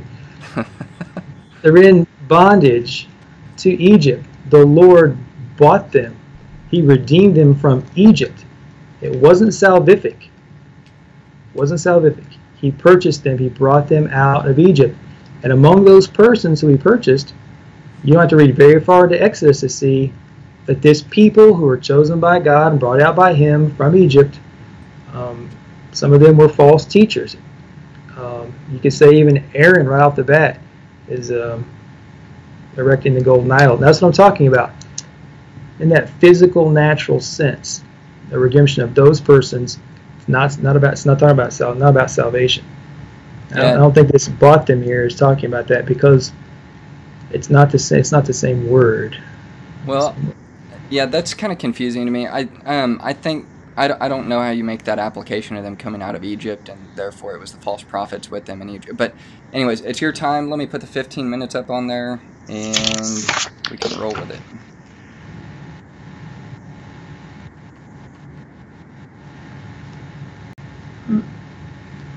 All right, whenever you're ready, man. Okay, I'm ready. So, uh, exactly how far do you extend the atonement? I think the extension of the atonement is uh, sufficient to save every single man, woman, and child who has ever entered the world in uh, time, eternity, past, present, and future. So, you believe that all persons are the object of the propitiatory sacrifice of Christ? Yes, All all persons of all time? absolutely. Uh, so, do you agree? You, do you agree with these definitions of this definition of propitiation? No, The act. no I'm just the, act- the act of appease. This is from Webster's. The act of appeasing the wrath and conciliating the favor of an offended person. The act of making propitious. yes. So, when did that take place? So the propitiation would be when the payment was made, okay? But I, I, I quoted Davenant, who was actually a Calvinist, who drew the distinction and saying, well, just because the payment was made, um, you can't look at sin as a credit debit debt uh, creditor debtor uh, type of scenario where where there's a there's there's a debt and there needs to be a payment. There's it's more to it than that, which would mean that it's moral, which would mean that um, when when there's an offense of sin against a, in, in, in a completely um, righteous, eternal being, an infinite God, uh, that there's got to be an infinite and eternal um, satisfaction for that sin. So it's not just the payment alone; the the the actual penalty for that sin would have to be paid for, not in the sense that that the payment being made, but the payment has to be applied. So that's where I draw the distinction that the extent of the atonement is the payment, the application of the atonement is one's uh, faith and trust in Jesus Christ and, and accepting it for your payment. If that answers your question. Yeah, I, I think so. So, in, in, in the question of debts, in the Lord's Prayer, when Jesus says, Forgive us our debts, we forgive those who um, are indebted, forgive our debtors. And then in the, I think it's Luke, where he says, Forgive us our trespasses, we forgive, forgive those who trespass against us.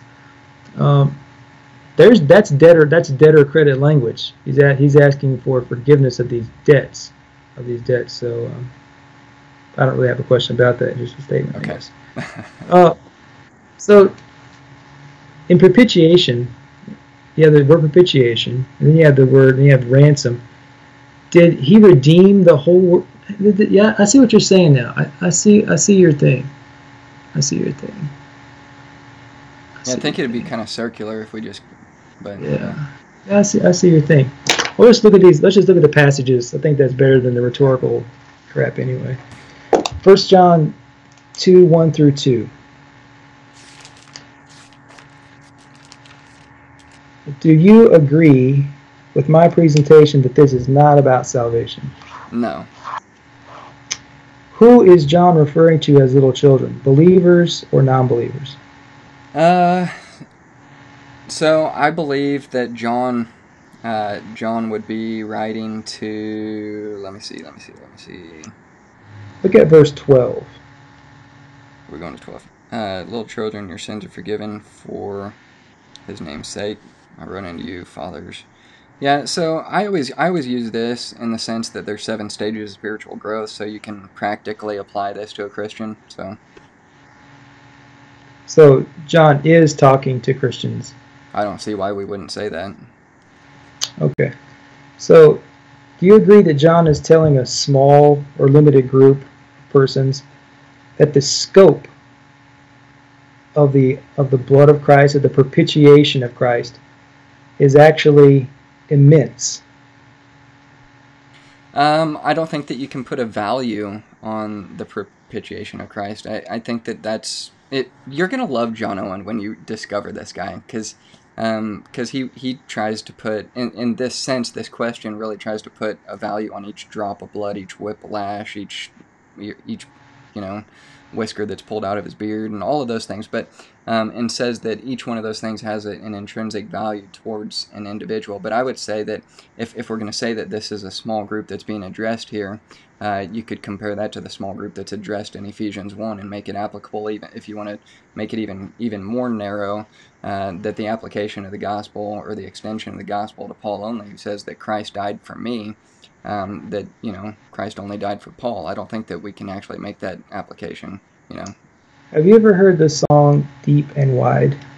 yeah yeah There's a fountain flowing deep and wide, right? are you gonna sing it for me No, I don't. I don't do that. But uh, so that that's what I'm saying. Immense. To because it read it read it reads like. Do you think that verses one and two read like comfort for them as a primary meaning? If he, I, I say you sin not, but if any man sin, he hath an advocate with the Father, Jesus Christ the righteous, who is the propitiation for our sins, not for ours only, but the whole world. He's saying to them, don't sin. But if they do sin, the blood is wide enough and deep enough that they're not going to out sin the scope of it. Yeah, I think that's a good point because um, it, it shows the value of the blood of Christ. And I think that's when uh, Dabney actually said that if it was just Seth who died alone, it would require the entire uh, sacrifice of Christ and every drop of blood to cover for those sins. So um, it's not. So, Yeah, go ahead. so, so you agree that John chapter 2, verses 1 through 2, its primary meat, its primary purpose is comfort for the believer who sins. Oh, I don't. I, no, I I don't think that it's necessarily comfort. I I think that um I, I think that if you look at the context all the way back to the first chapter, he's talking about fellowship and breaking fellowship. I don't think it's a, a matter of salvation. I think he's talking about. I think he's talking about uh, in chapter one. I think he's talking about fellowship. And if you're if we're going to look at the propitiation, then it, it would obvious obviously be salvific. Um, but yeah, I don't. I just I don't know about the comfort side of it. I've never really thought about it in that light. So, Do, do, do some Christians worry about messing up too much and losing their salvation? yes. And, and that's and that's that's what you that's what I think you see here is that that is that Yeah, but I don't Let's- think you can lose your salvation. I don't either. Okay. Well, What, I, what I'm saying is that that's what Paul is saying to these persons is you're not going to lose it. It's the primary the primary purpose. oh, I see com- where you're going with that. But okay, so what I would say, I mean, in, in response to that, in, in the context of what the topic of this debate is about, the extension of the atonement, um, and we talk about the propitiation of our sins and not for ours only, but the sins of the whole world. Um, that that in that context, it's not just a matter of comfort; it's it's it's a matter of doctrine of who Christ actually died for. And and if you compare this to how John uses uh, the word world in 1 John 5 17, that it's actually a reference to the entire world.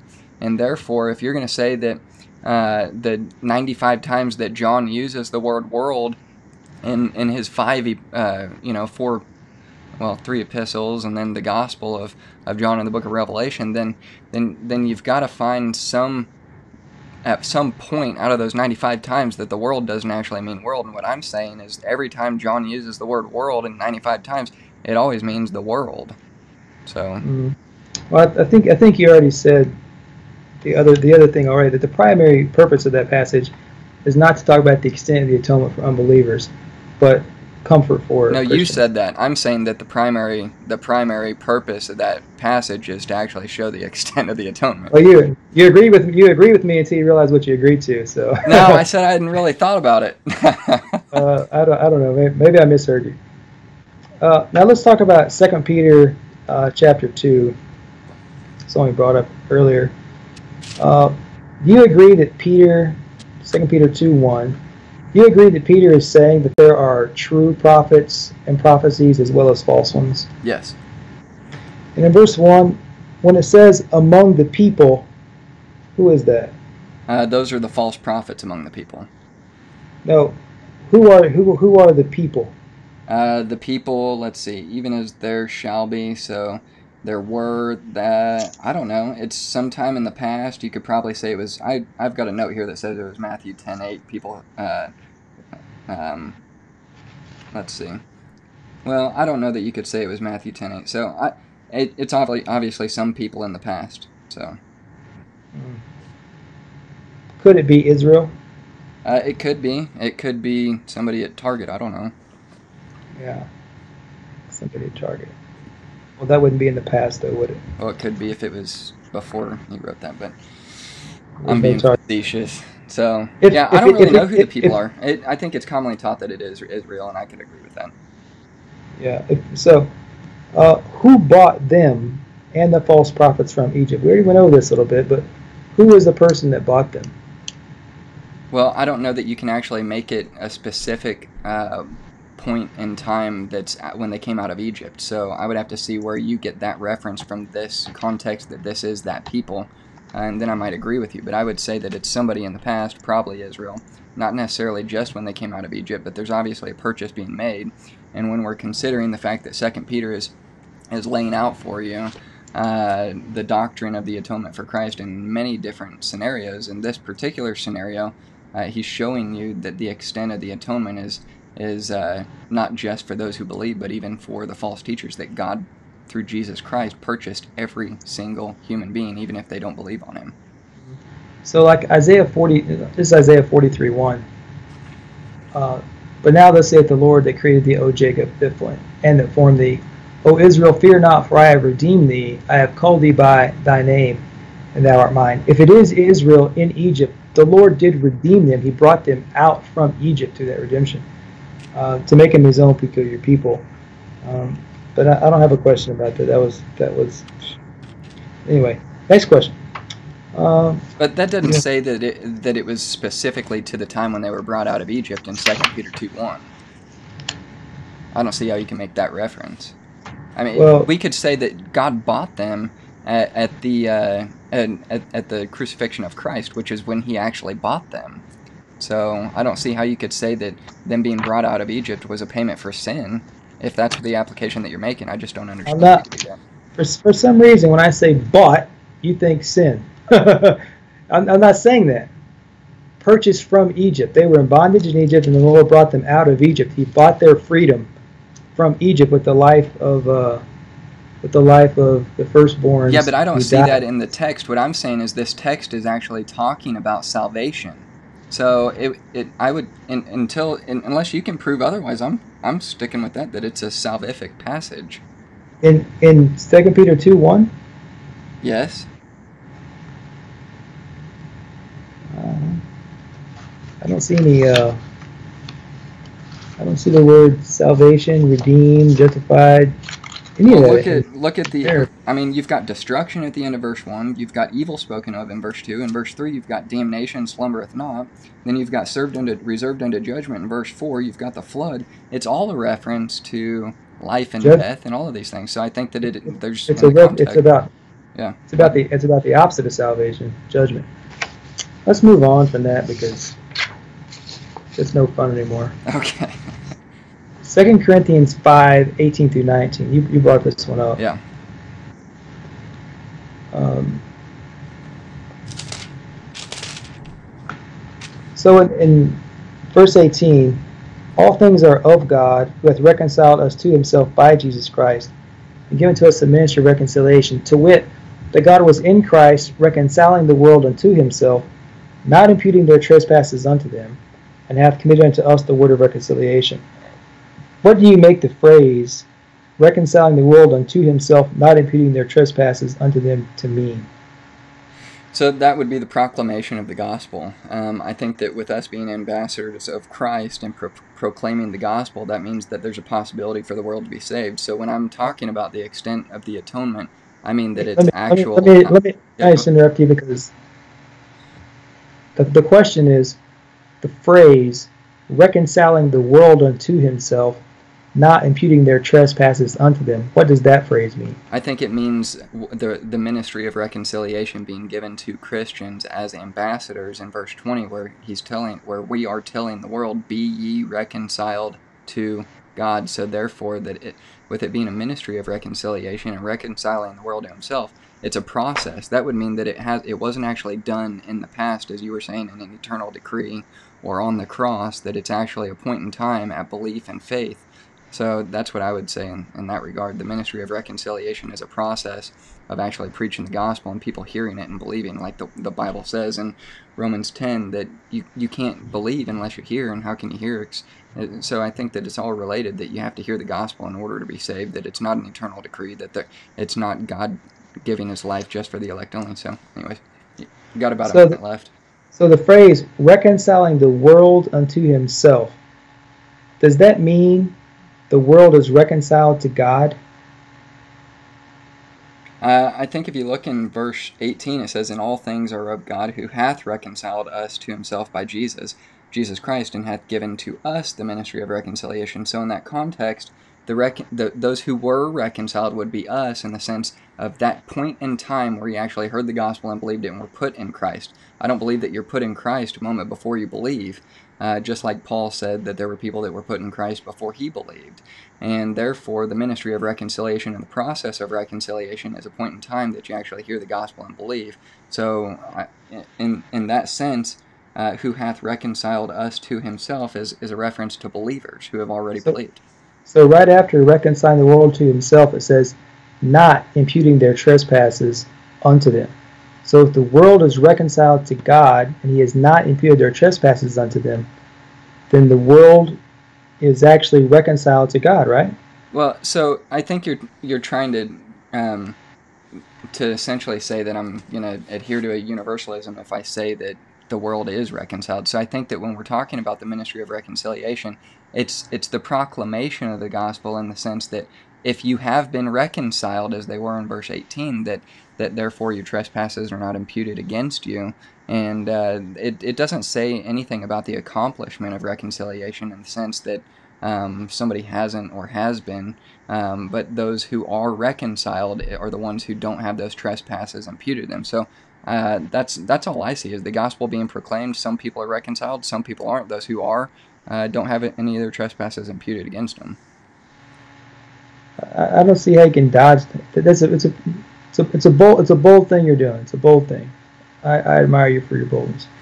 Reconciling the world unto himself, not imputing their trespasses, the there is the world, unto them. So either you have to say that this world is not all men without distinction and exception, or or it's something else, or something else. All right, so we've got five So- minutes for closing statements, and then we'll uh, then we'll go to open questions to the audience. Uh, it looks like we've got about 15 people or so that are viewing live, and uh, we'll just turn it over to you guys who are viewing. Thank you for sticking with us. We've been going for about an hour and a half now, so I know it's a little bit lengthy, but uh, we'll wrap it up here in about 15, 20 minutes and be done, and give you guys a chance to ask some questions to either me or Terry and go from there. So. All right, for my closing statement, obviously I've taken the position that Jesus Christ, in the extent of the atonement, he actually did die for the sins of the entire world, and that would include every single man, woman, and child. I think that I've consistently shown uh, that there is a universal atonement, that there's not one single uh, person who uh, didn't have the atonement um, sufficient enough to pay for their sins. I think that we've got to draw the distinction um, that even even in this last example that we looked at in 2 Corinthians 5, that the atonement is is is not necessarily um, the death of Christ in the sense that that's what actually uh, sa- uh, that that's what actually saves you, because the death of Christ doesn't actually save you in the death of Christ alone. Um, therefore, nobody can nobody can be saved at the point of Christ's death. Um, and, and hear me out here. You've, you've, you cannot be saved without the resurrection of Christ. So if you just believe in the death of, of Christ, then you don't have a complete gospel. But if you believe in the death, burial, and the resurrection of Christ, then you have a complete gospel. And uh, if you're limiting the atonement, then that's that's a distortion of what the actual gospel is, and saying that not all men can be saved. And I think it says a lot about uh, the character of God. I think that um, that that when I'm defending the character of God and I'm defending the gospel, which is which is essentially what what Terry and I are doing. Terry is saying, well, the gospel is limited to a particular people who God has loved from eternity past and known from eternity past and elected to be saved from eternity past, and therefore will be saved because the atonement is only for them. And I'm saying that the, the that God, who I love, who loves me, also gave himself for his enemies, those who uh, were against him, those who the wrath of God is being poured out on currently. And just, I, I think that if you're really going to take the position of a limited atonement, um, that you're saying that God has loved you from all eternity past, and there's never been a time that you were ever at enmity with God, and uh, that um, you were never a child of wrath, that you were always an elect, that you were always chosen to be saved, and it's contrary to what Ephesians 2 says. Ephesians 2 actually says that you were in, in times past you were the chi- the children of wrath and you were fitted for destruction. So when we talk about uh, in Terry's affirmative statement in his opening statement, he says he, he gives a lot of these limited atonement verses. And notice when I gave my opening statement, I said Terry can lay out 120 different limited atonement verses that say there's a particular people that the atonement of Christ is limited to.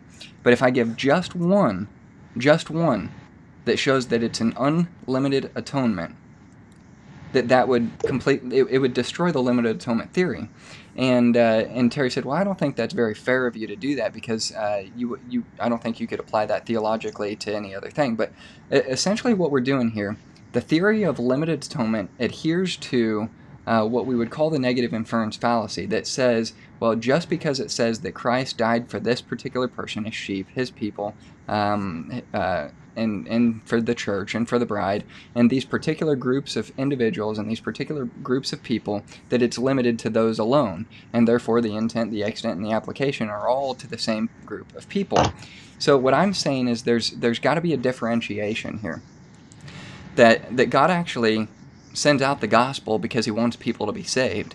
I and, and, and I'm not saying that we all know that the gospel goes out to people who are not saved. Um, I, I think that the gospel should go out. I think that you should give an invitation. I think that you should give people a chance to say, you know what, I, I received Jesus Christ as my own personal Savior. I don't, I don't think that, that Terry would actually take that position. I think that, that Terry would take the position that if God died for you, you will be saved. And, and notice that Terry did not say that you're saved at the point of belief. He said you are saved either in eternity past in the eternal decree, or you were saved at the point of the atonement on the cross when Christ actually paid for sin. Uh, I would like to hear in Terry's closing statement if he would actually um, affirm that you're saved upon belief and faith in the gospel of Jesus Christ alone. Uh, that it doesn't, and, and, and I'm not asking you even to deny some secret eternal decree that nobody knows. I, and I think that's a, kind of a strange thing to say that it, it is a secret eternal decree uh, for the elect only, but it's a secret and eternal decree that nobody knows, but yet we're saying this is what it is. And that may be confusing to, to, to come out that way, but it's confusing to me too. It's like, well, we don't know what the eternal decree is, but we're telling you the eternal decree is salvific. Uh, to, to this people group and they will be saved. So it's, it's a bit contradictory to me. I think that um, Terry has failed to show any verses that uh, really um, don't show an unlimited atonement in the fact that it's limited to a certain people group. I've I've shown, especially in that cross examination, um, that that there were false prophets among the people who were actually bought. Uh, denied the Lord who bought them, and Terry said, "Well, this is God the Father. These false prophets were bought by Him, but it's not salvific." So I'd like to hear, just if that's the one verse that I've got that would prove unlimited atonement, how Terry is is going to get out of that and say, "Well, it's not actually salvific." And uh, with that, guys, I think that uh, I'm going to put uh, just the simple gospel that Christ died for every single man, woman, and child. And if you're listening to this right now, you can be saved if you just believe on the Lord Jesus Christ as your own personal Savior. Uh, the way that you do that is you simply cry out to Him and say, Lord, I'm a sinner, and uh, do it the best way you know how. Say, uh, you recognize that you're a sinner, there's a need for a payment for your sin, and understanding that Christ paid for your sin. Just say, you know what, I believe it and by faith you're accepting that Jesus Christ has once and for all paid for your sin. That's the gospel, guys. It's as simple as that. And anything more complicated is just diluting or uh, or else exchanging this gospel for another. But uh, Terry, I'll turn it over to you for your five minutes, and then we'll we'll go from there. We talked. Josh asked me to come on here and talk about the extent of the atonement and for whom did Christ die, and that's that's all I talked about uh, was for whom did Christ die? He died for a chosen, beloved people, and for them only. I didn't talk about um, the resurrection or the, the, the faith and all those kind of things because we were talking about death, the death of Christ. And um, I guess when Josh talks about death, he says we got to talk about living in death. You can't have one without the other. Death and re- death and resurrection. I don't. Uh, that's what I got to say about that. Uh, the extent of Christ's atonement is just for the elect. I think when Jesus says, "I lay down my life for the sheep," that's pretty. That's, that's pretty. That's pretty plain. Uh, he says, "I know you. You're my people." Um, the idea of election, um, you can't get away from it. These people were given to Christ, and He died for them. He suffered on their behalf. In Jude, in Jude one, verse one, striking words. Jude, the servant of Jesus Christ and brother of James, to them that are sanctified by God the Father and preserved in Jesus Christ and called. There, there you, have a similar reading to that, which is in Romans. Is there are a people who've been set apart by God. In Hebrews chapter 2, verses 9 through 11, it says the same thing. There is a sanctified people set apart. He tasted death for every man, so that he would be the firstborn of many sons and these sons are the sanctified ones. If you if um,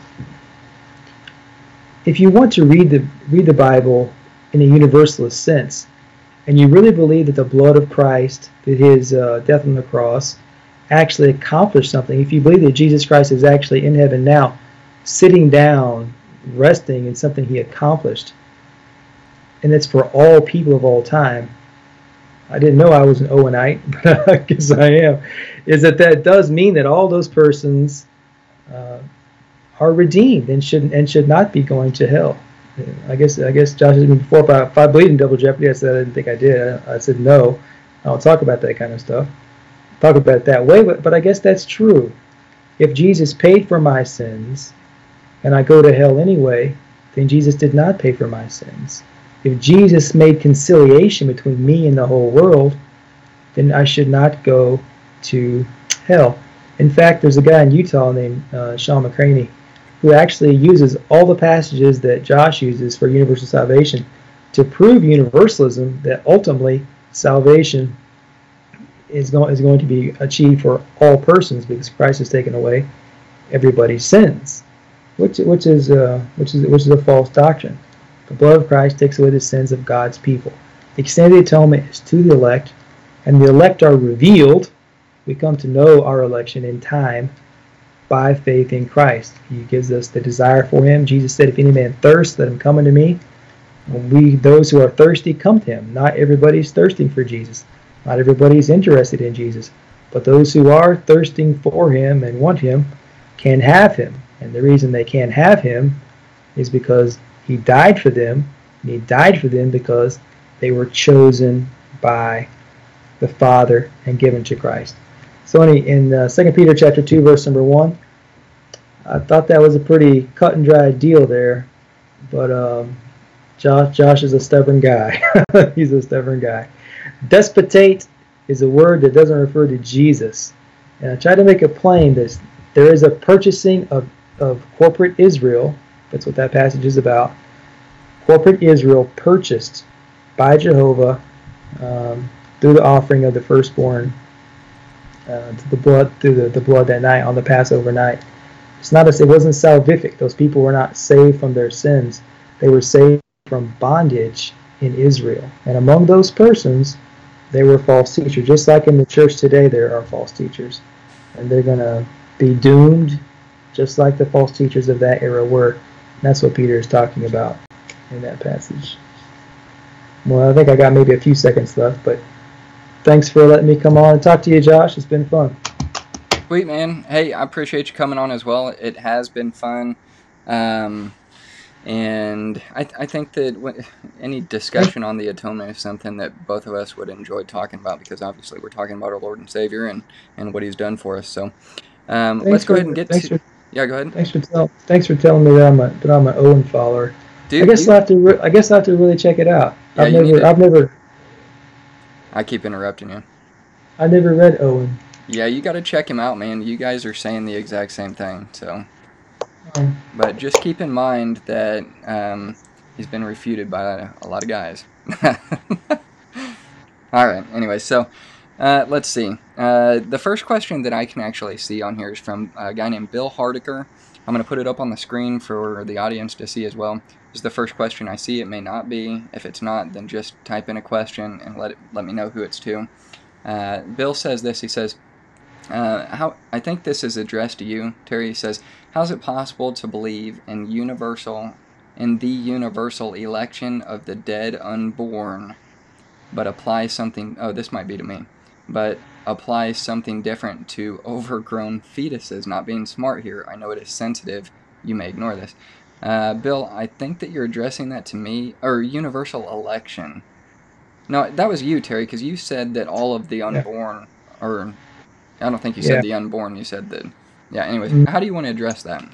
Well, I'll, I'll answer like this: the uh, most of the Reformed confessions say that elect infants dying in infancy um, are are regenerated through a special work of God. But I don't know that all infants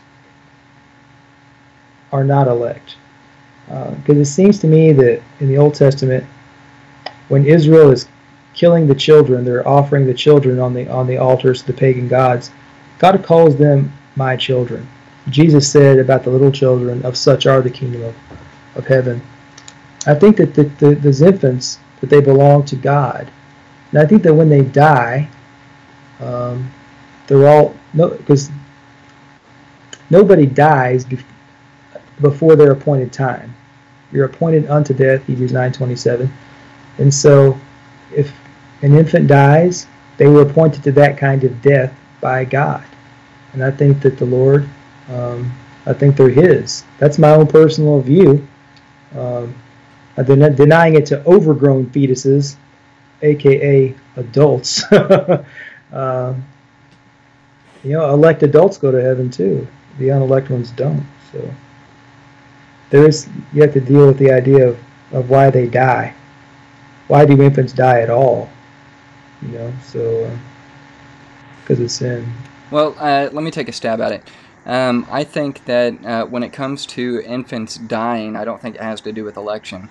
Um, I don't believe that any infants that die, and I believe that the life of the flesh is in the blood, and I, I, therefore I believe that um, life begins at conception.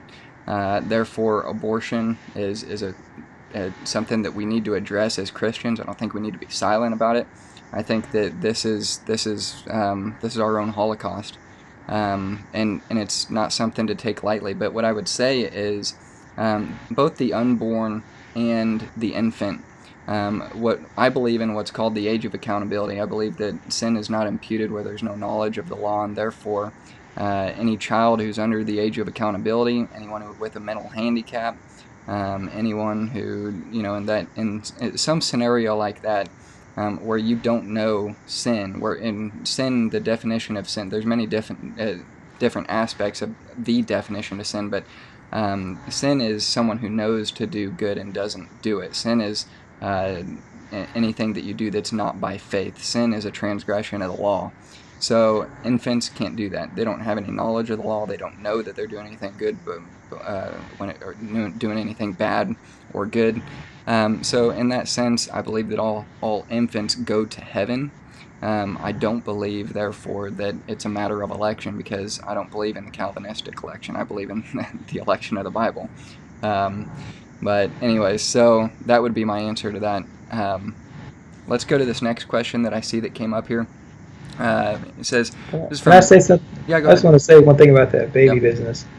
I think that the, the, the what, I, said- what I said about the infants, I think that is part of the way that God redeems some people from every kindred, tongue, and tribe, because there there are people groups who have never heard the gospel yet and will never hear the gospel yet, but babies in those amongst those people who die in infancy of some disease or barbaric sacrifice. I think that is part of the way that God gathers His people from all, all those tribes. That's that's my that's my theory anyway.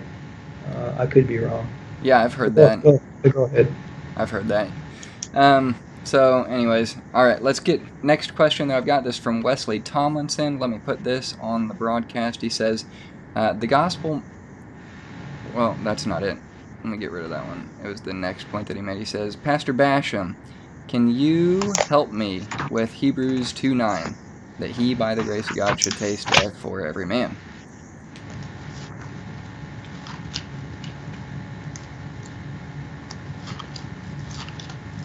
Yeah, verse nine of Hebrews. so verse the every man there is goes it goes on down into verse ten. For it became him for whom are all things, about whom are all things, and bringing many sons unto glory, to make the captain of their salvation perfect through sufferings.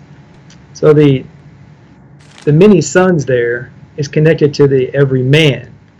And you can see he's the captain of their salvation. He's tasting death for them. He's their captain. He makes them perfect through his suffering. For both he that sanctifieth and they who are sanctified are all of one. Jesus is born of God. These believers are born of God. And the way he uses the word sanctified, he that sanctifieth and they who are sanctified are set apart. You know, elected is the way I would say that. Um, are all of God, for which cause he's not ashamed to call them brethren, because they've been set apart by the Father to him. So every man is the many sons, and also they who are sanctified by God. Yeah, so um, let me respond to that. Uh, I think that this is one of the most powerful um, passages in all of the Bible because in, in, in verse 5 and 6 it says, For unto the angels hath he not put into subjection the world to come whereof we speak. So he goes on to say, But one in a certain place testified, saying, What is man that thou art mindful of him, or the Son of Man that thou visitest him? And uh, um, I, I think that that in itself is, a, is one of the most important questions in the Bible because it shows how important man actually is to God.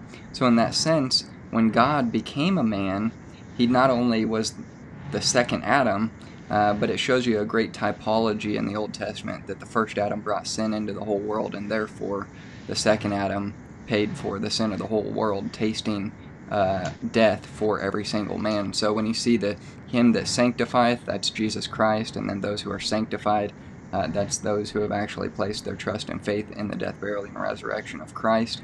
And uh, there's not a distinction um, in the elect here. The elect isn't even in the passage. So I don't, I don't, I just don't see how a Calvinist could get that out of it. Um, Well, the, the word the word sanctified.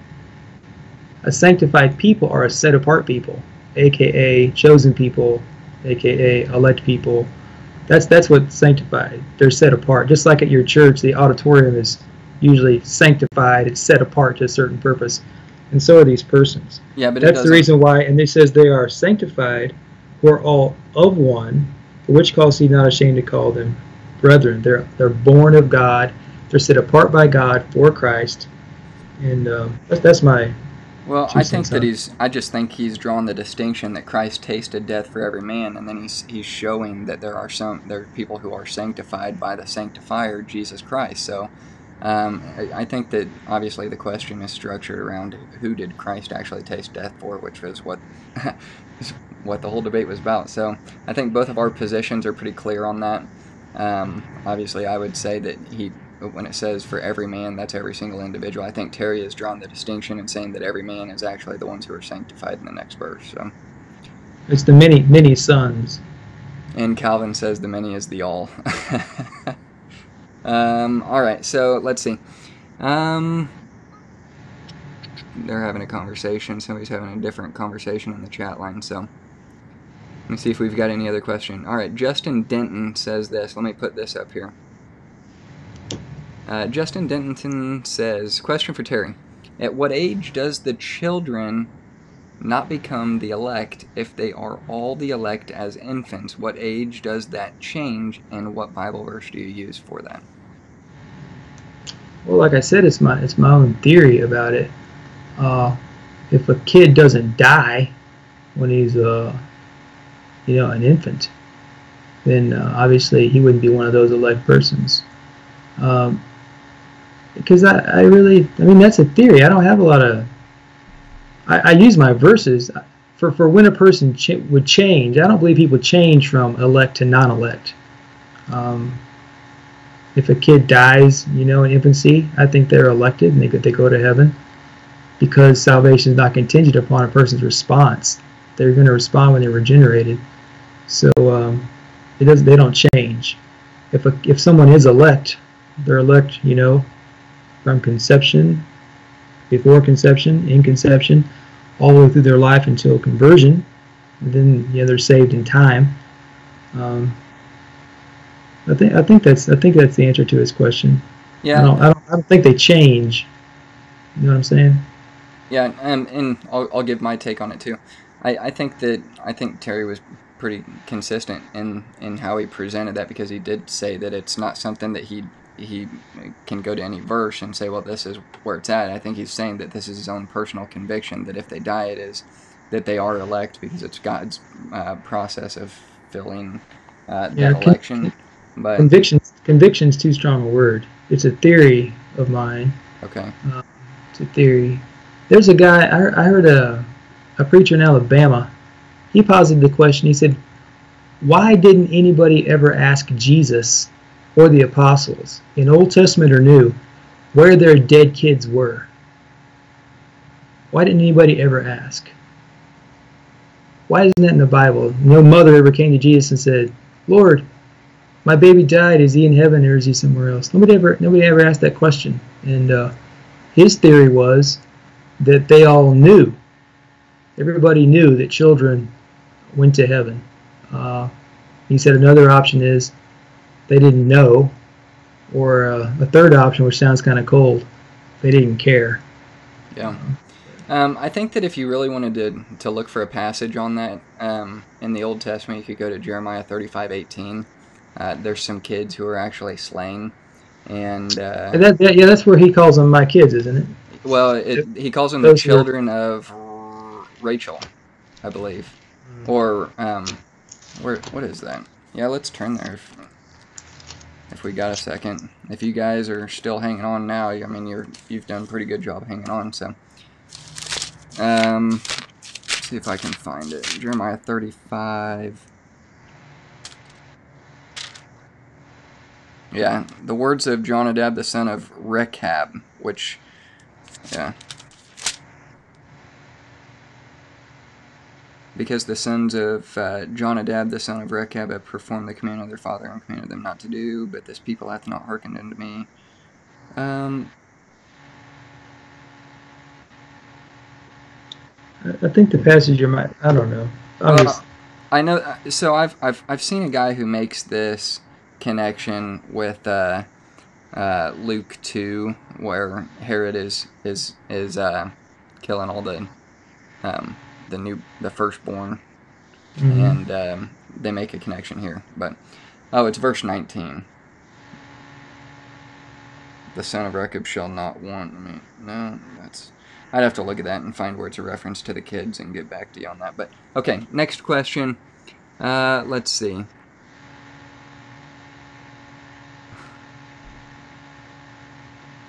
My question is so this is Bill Hardiker again.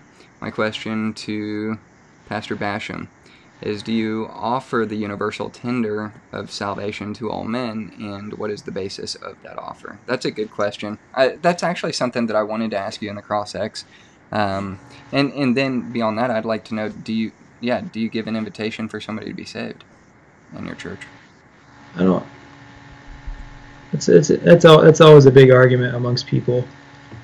The gospel is not an offer; it's a declaration. We proclaim, we preach the gospel, and uh, so so it's not an offering.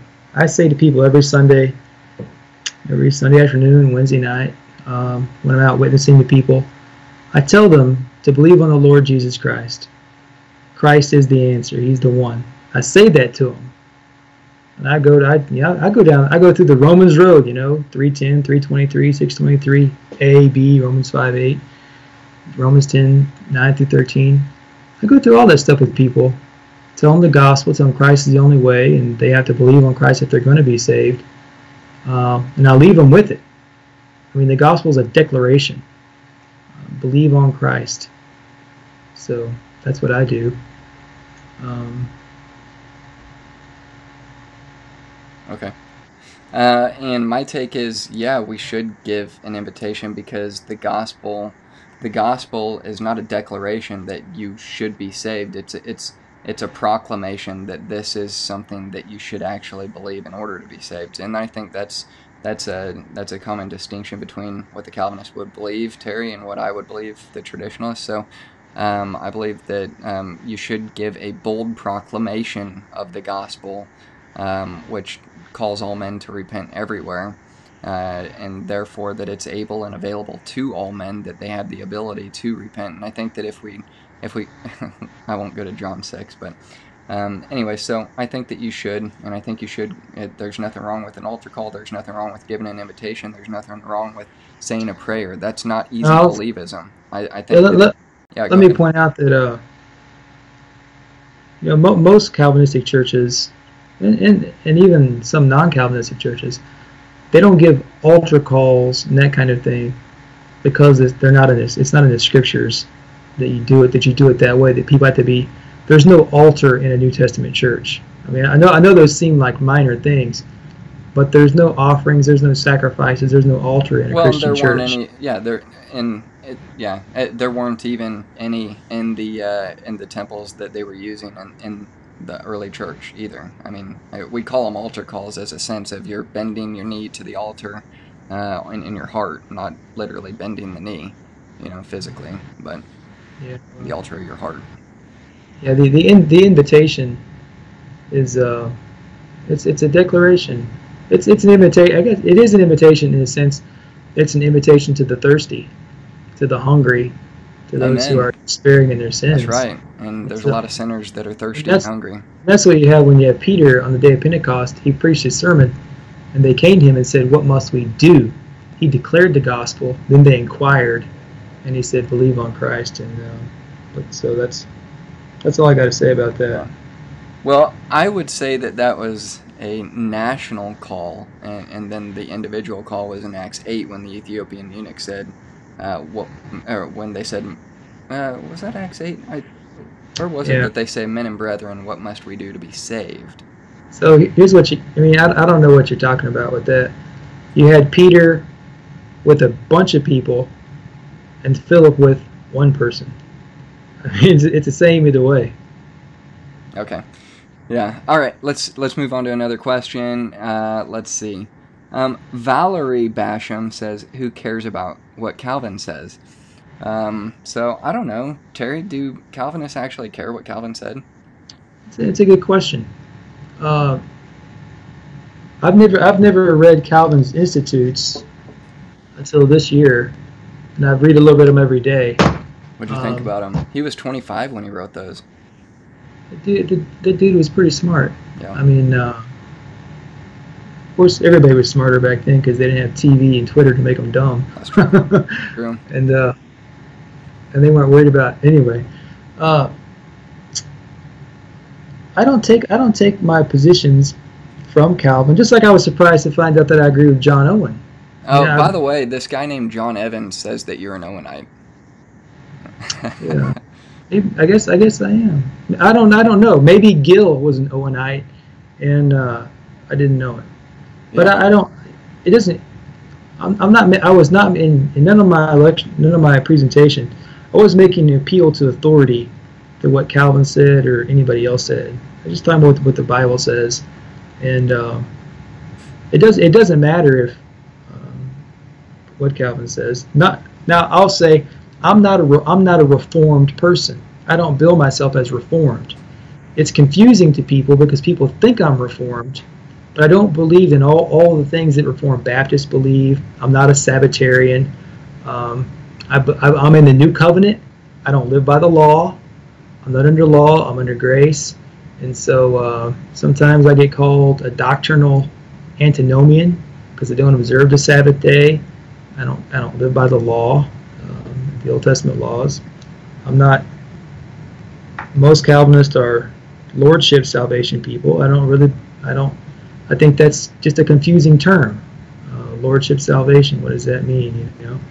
Um, I think that when a person is saved, there's a progress of there's a process of sanctification that begins, and it's gonna and it is carried out throughout their life, uh, to greater and lesser degrees. I mean, forward, forwards and backwards. I mean, my mother was became a Christian when she was a teenager, and um, she struggled with lots of crap, man. I mean, she was dope and all that stuff.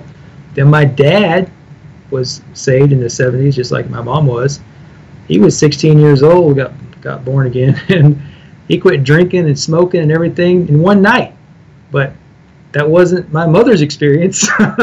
but but there's a process. It began a process of sanctification, um, of the working of the Spirit. So I don't know the lordship salvation stuff. I don't get into that because I, I think people, just like Calvinism, people don't always understand what you mean when you say the words. You know what I'm saying?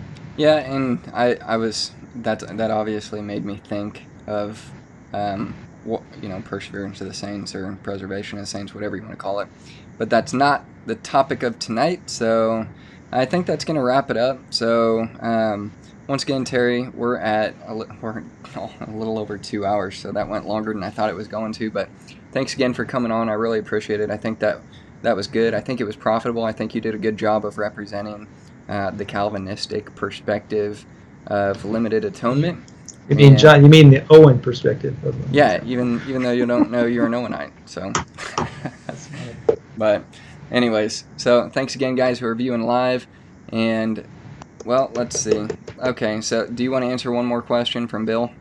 Yeah. All right. Bill says, "Is it safe to assume that you did?" Well, last question, then we'll wrap it up. Uh, is it safe to assume that you don't say to people indiscriminately that Jesus died for you? Yeah, that's pretty good. That's kind of in line with what we were talking about.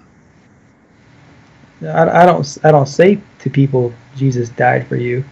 I say He is the Savior. Believe on Him, and because I don't I don't know who I don't know who the atonement is for, and I don't worry about. Um,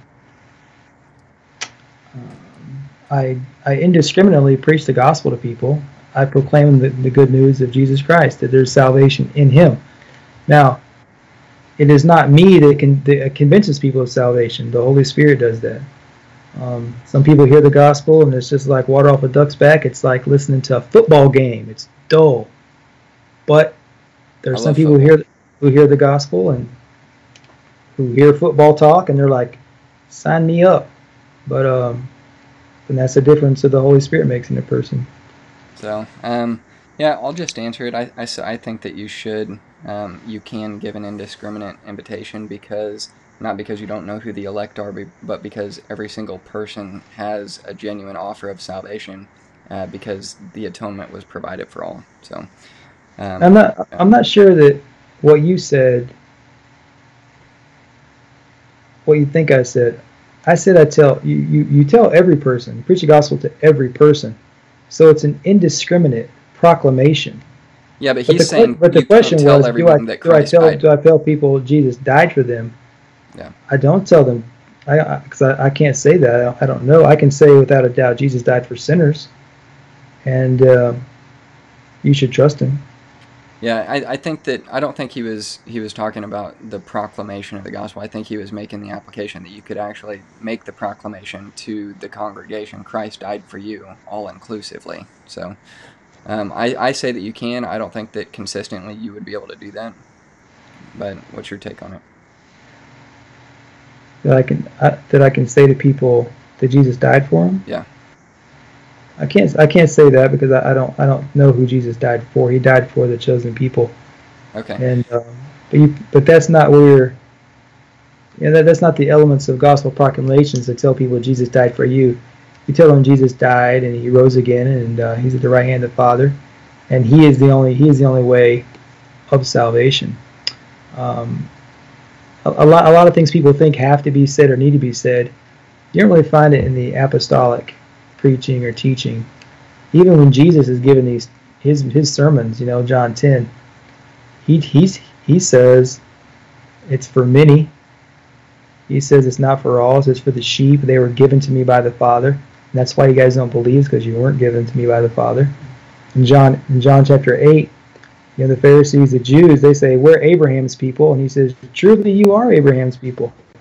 But you're not of Abraham, but they are natural Abraham, but they're not of spiritual Abraham.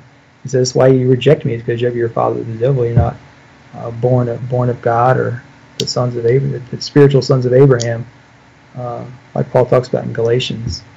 So it's. Um, I know, think to- we need to- to have a debate on election sometime. Yeah, it's it's nice if you can talk about all all of it together. Yeah. Because I listened to the total depravity debate, and that was that was a pretty cool debate. Yeah, Because was fun, man. inability inability is the extent of that. I mean, I, I listened to you say no man can come, and I mean, You're like, what? and, ju- and ju- and just like with Peter, there, um, Second Peter two one, I'm reading it, and I think it's as- I'm thinking it's as plain as a nose on your face. Just like John six forty four, I'm like, Josh, clean off your glasses. Yeah. Look again. yeah. So you know who Leighton Flowers is? Yes. Leighton Flowers says, um, he says, you know, you got a picture that uh, you've got those pictures, you know, where you, uh, one, one, the picture is either a vase or it's a woman or an old man or a young woman. Um, and it just depends on, you know, what you're looking at and what you see. Well, I think that I think that that's what we're looking at in some of these scriptures, it, and especially in, in, with the with the lens of Calvinism versus um, provisionism or traditionalism. That Yeah. it's not, yeah. So right. I, I agree because once you, I told my, our church uses the, the New Hampshire Confession, and when you read the New Hampshire Confession as a non-Calvinist, you're like, hey, that's beautiful stuff. You know, it's it's it's free will, it's the whole nine yards. But then when you read it with Calvinistic glasses on, you can you can see the Calvinistic elements of it because it's what you use to interpret the scriptures. I work I work from the Bible, not dispensationally, although I guess I am dispensational because I don't do the things the Jews did. There is an element of that. yeah, but you are Jew. I am a Jew. If you're Israel. Yeah, I'm spiritual. Yeah, spiritual Israel. Oh, okay. All right. So, I'm, I'm in the new. I'm in the new the new covenant, which is different. You know what I'm saying? well, okay. Maybe we need to do an uh, election in Israel sometime. All right. So this last question, John Evans directs it to me. The first question to me, so I feel pretty honored. John, thanks. He says, Josh, to what extent is the atonement unlimited? Uh, is it at least limited to those who believe? Um, no, it's it's not. The extent of the atonement is. I thought that I did a, pretty decent job laying out what the extent of the atonement, uh, the extent to what extent is the atonement unlimited. So I think that when we're looking at it from the creditor debt debtor um, point of view, um, that you would have to have universalism if the atonement was unlimited.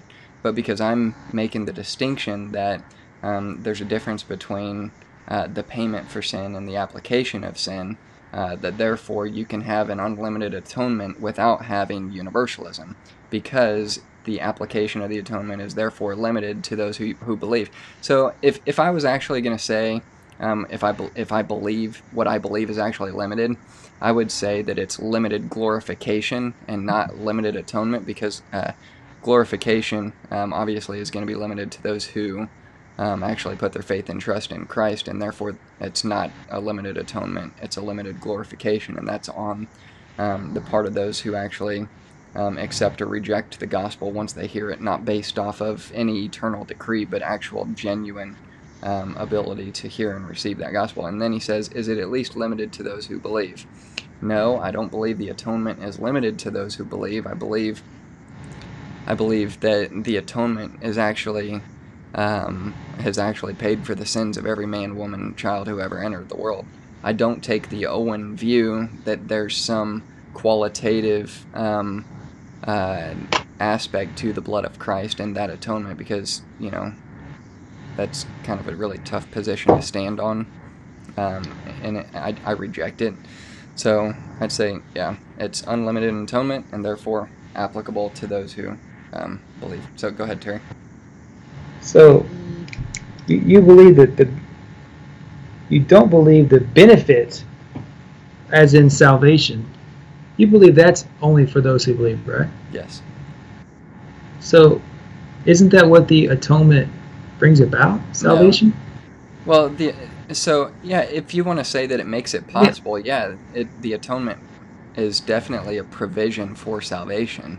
Okay, so like, uh, you know, you got some guy in Africa, and he's just living under under your theory. Everybody's everybody's uh, uh, atoned, sins are atoned for, paid for, in prospect, but not actuality, right?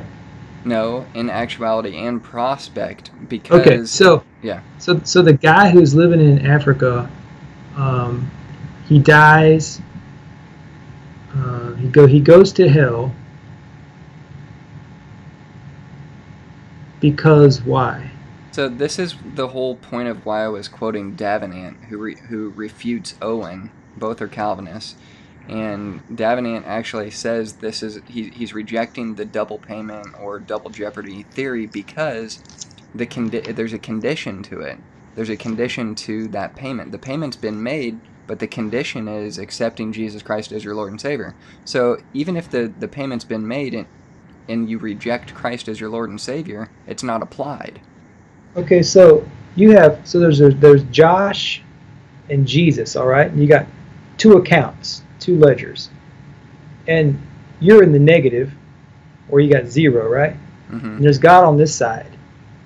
And there's there's there's the payment of Christ on the on the one side. Yeah.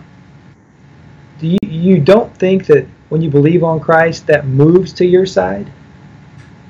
Well, when you believe on Christ, absolutely, that's when it's applied. But but even even Dabney is making the distinction that it's more than just a credit debt debit type of situation. That there's actually a pay, they're not just a payment, but it's an it's an actual uh, um, judicial punishment for sin.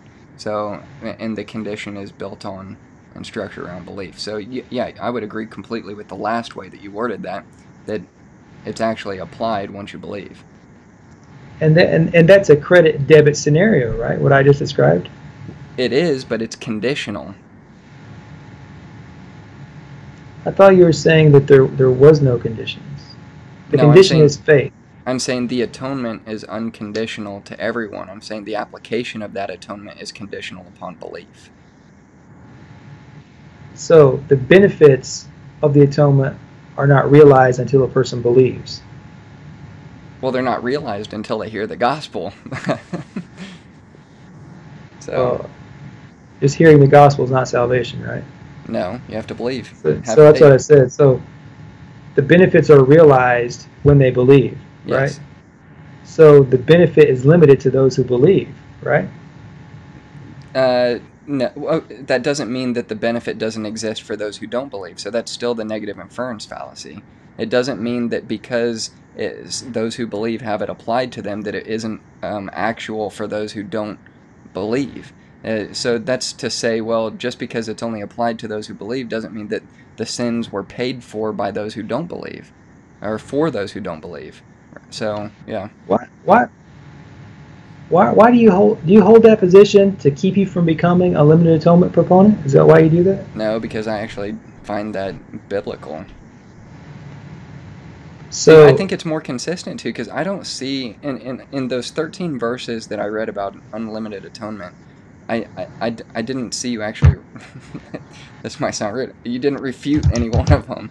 I mean, uh, you know, so you just read other limiting um, portions. But anyways, So, uh, I'm, re- I'm really, I'm really, con- when you said that you don't believe that the ben- you don't believe the benefits are limited to believers, that seems contradictory to what to your position because if they have the benefit without faith, without believing, then they don't need to believe.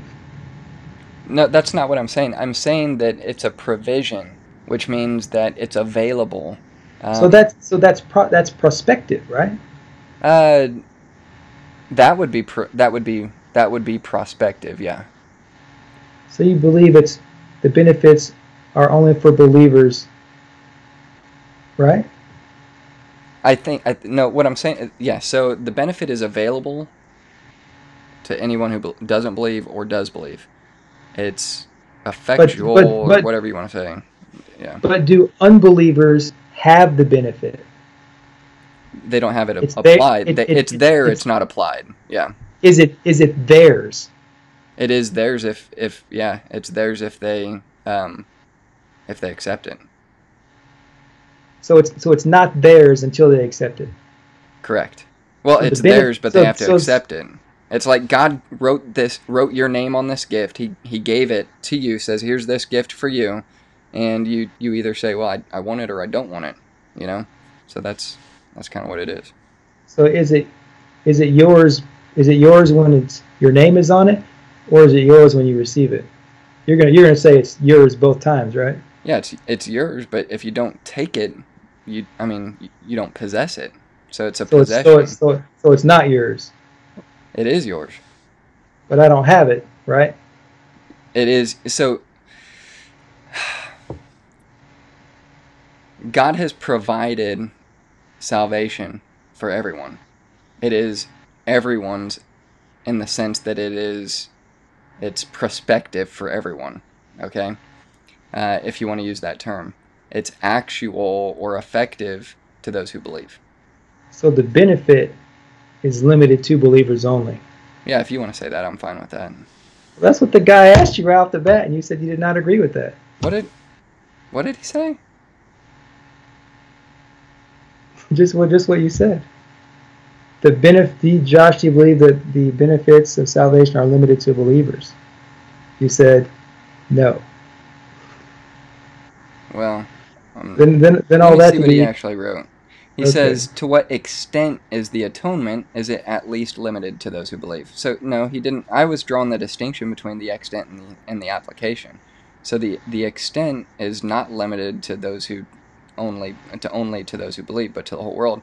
It's uh, is it at least limited to those who believe? No, I don't believe there's any limit on the atonement or of, of the extent of the atonement. So no. so so so. Do I have to believe to have the benefit? Yeah, which would be the application. That's not the extent. That's not what he asked. He asked about the extent, not the application. Well, I, I think I think his question probably is: Do are believers only saved, or are is everybody saved because of the atonement? Because the word atonement means to bring out one. It's our reconciliation is the taking away of hostility. Propitiation is expiation, taking away of sins. Ransom is freeing. if everybody is freed, the whole world is, is ransomed. The benefit of that ransom has to be limited to believers, right? Well, let's put it into an Old Testament context. So, when you actually had the Day of Atonement in the Old Testament, was it limited to Israel only, or could anybody come? I would say that if if we're if we're actually saying that the Day of Atonement in the Old Testament is a picture of the atonement of Christ, and I believe it is, that it's available to anyone who wanted to come and be atoned for. So, in in the sense that those who would bring a lamb and bring it to the high priest and give it to the high priest, and it would be sacrificed for the atonement of Israel as a corporate nation that it's applied to everyone who came by faith. So, therefore, if we're looking at that as a type of Christ, as the Lamb, as the atonement for our sins, it's open and available to anyone who wants to believe the gospel. It's not limited to say, well, yeah, you can come or you can't. I don't believe anybody was sitting outside the gate going, uh, no, you're not allowed in here. You're not the elect. And that's essentially what you've gotten a picture of the salvation of what a Calvinist is presenting and what I'm presenting is it's not limited to somebody standing outside the gate, the gate being Jesus Christ, the door to heaven, and saying, "Well, nope, you can't come in, uh, or you can." I think it's it's it's a provisional atonement that anyone who wants to come can. Well, in, in, in an illustration like that, I think you run into problems because not just anybody could offer. They had you had to, they had to be a Jew. The high priest himself, when he's making the offering in the holy place, on his breastplate he has the stones that are the the twelve tribes of Israel. He's making atonement for the covenant people alone. So it's it's it's provided for them, for those persons, for the for for Israel. That's why, uh, in fact, if if any uh, strangers wanted to visit or eat the Passover with them, you know, they had to have the old trim if they're going to eat the pass if they're going to eat the Passover because they had to be brought into the covenant into the covenant. It was it was for that covenant people only. Yeah, but So it was available to Gentiles as well.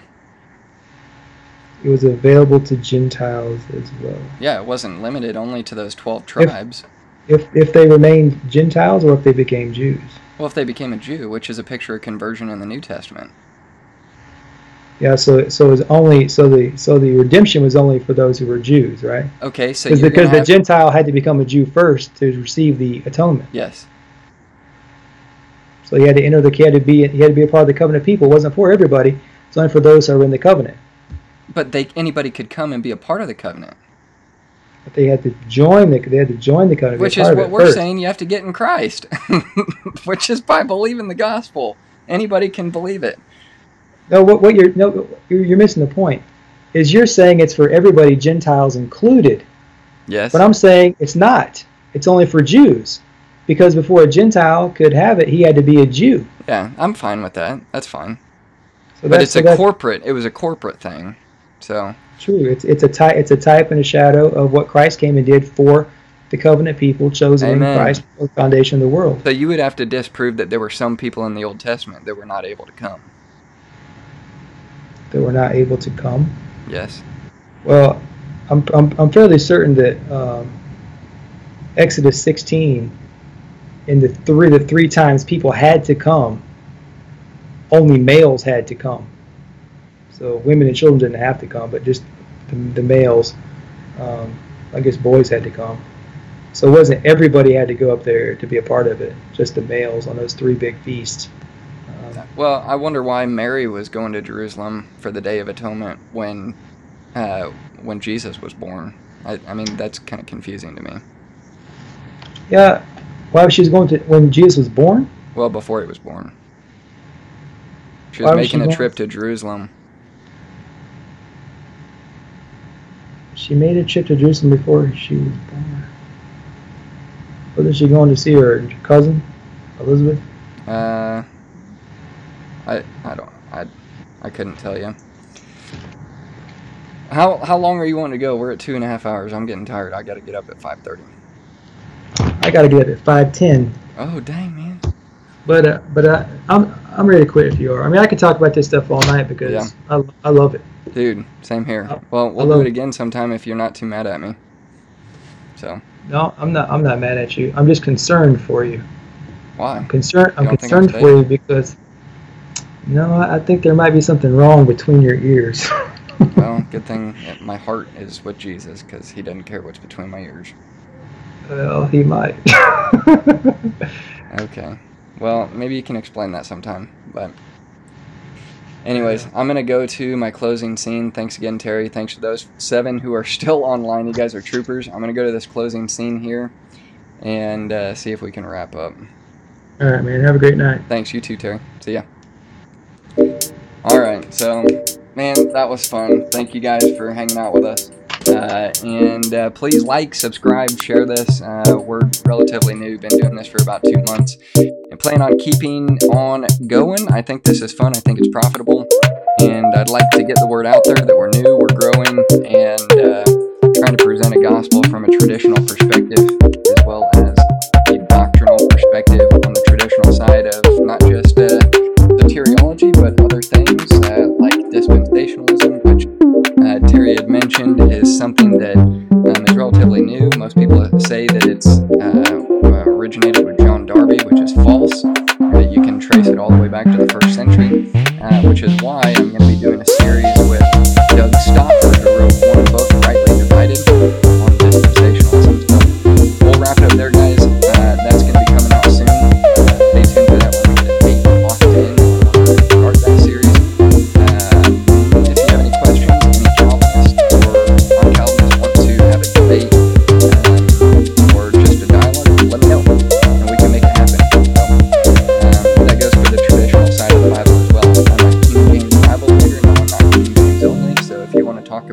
traditional text, I'm more than willing to do that as well, which is where the King James came from. Have a good night. We'll talk to you later.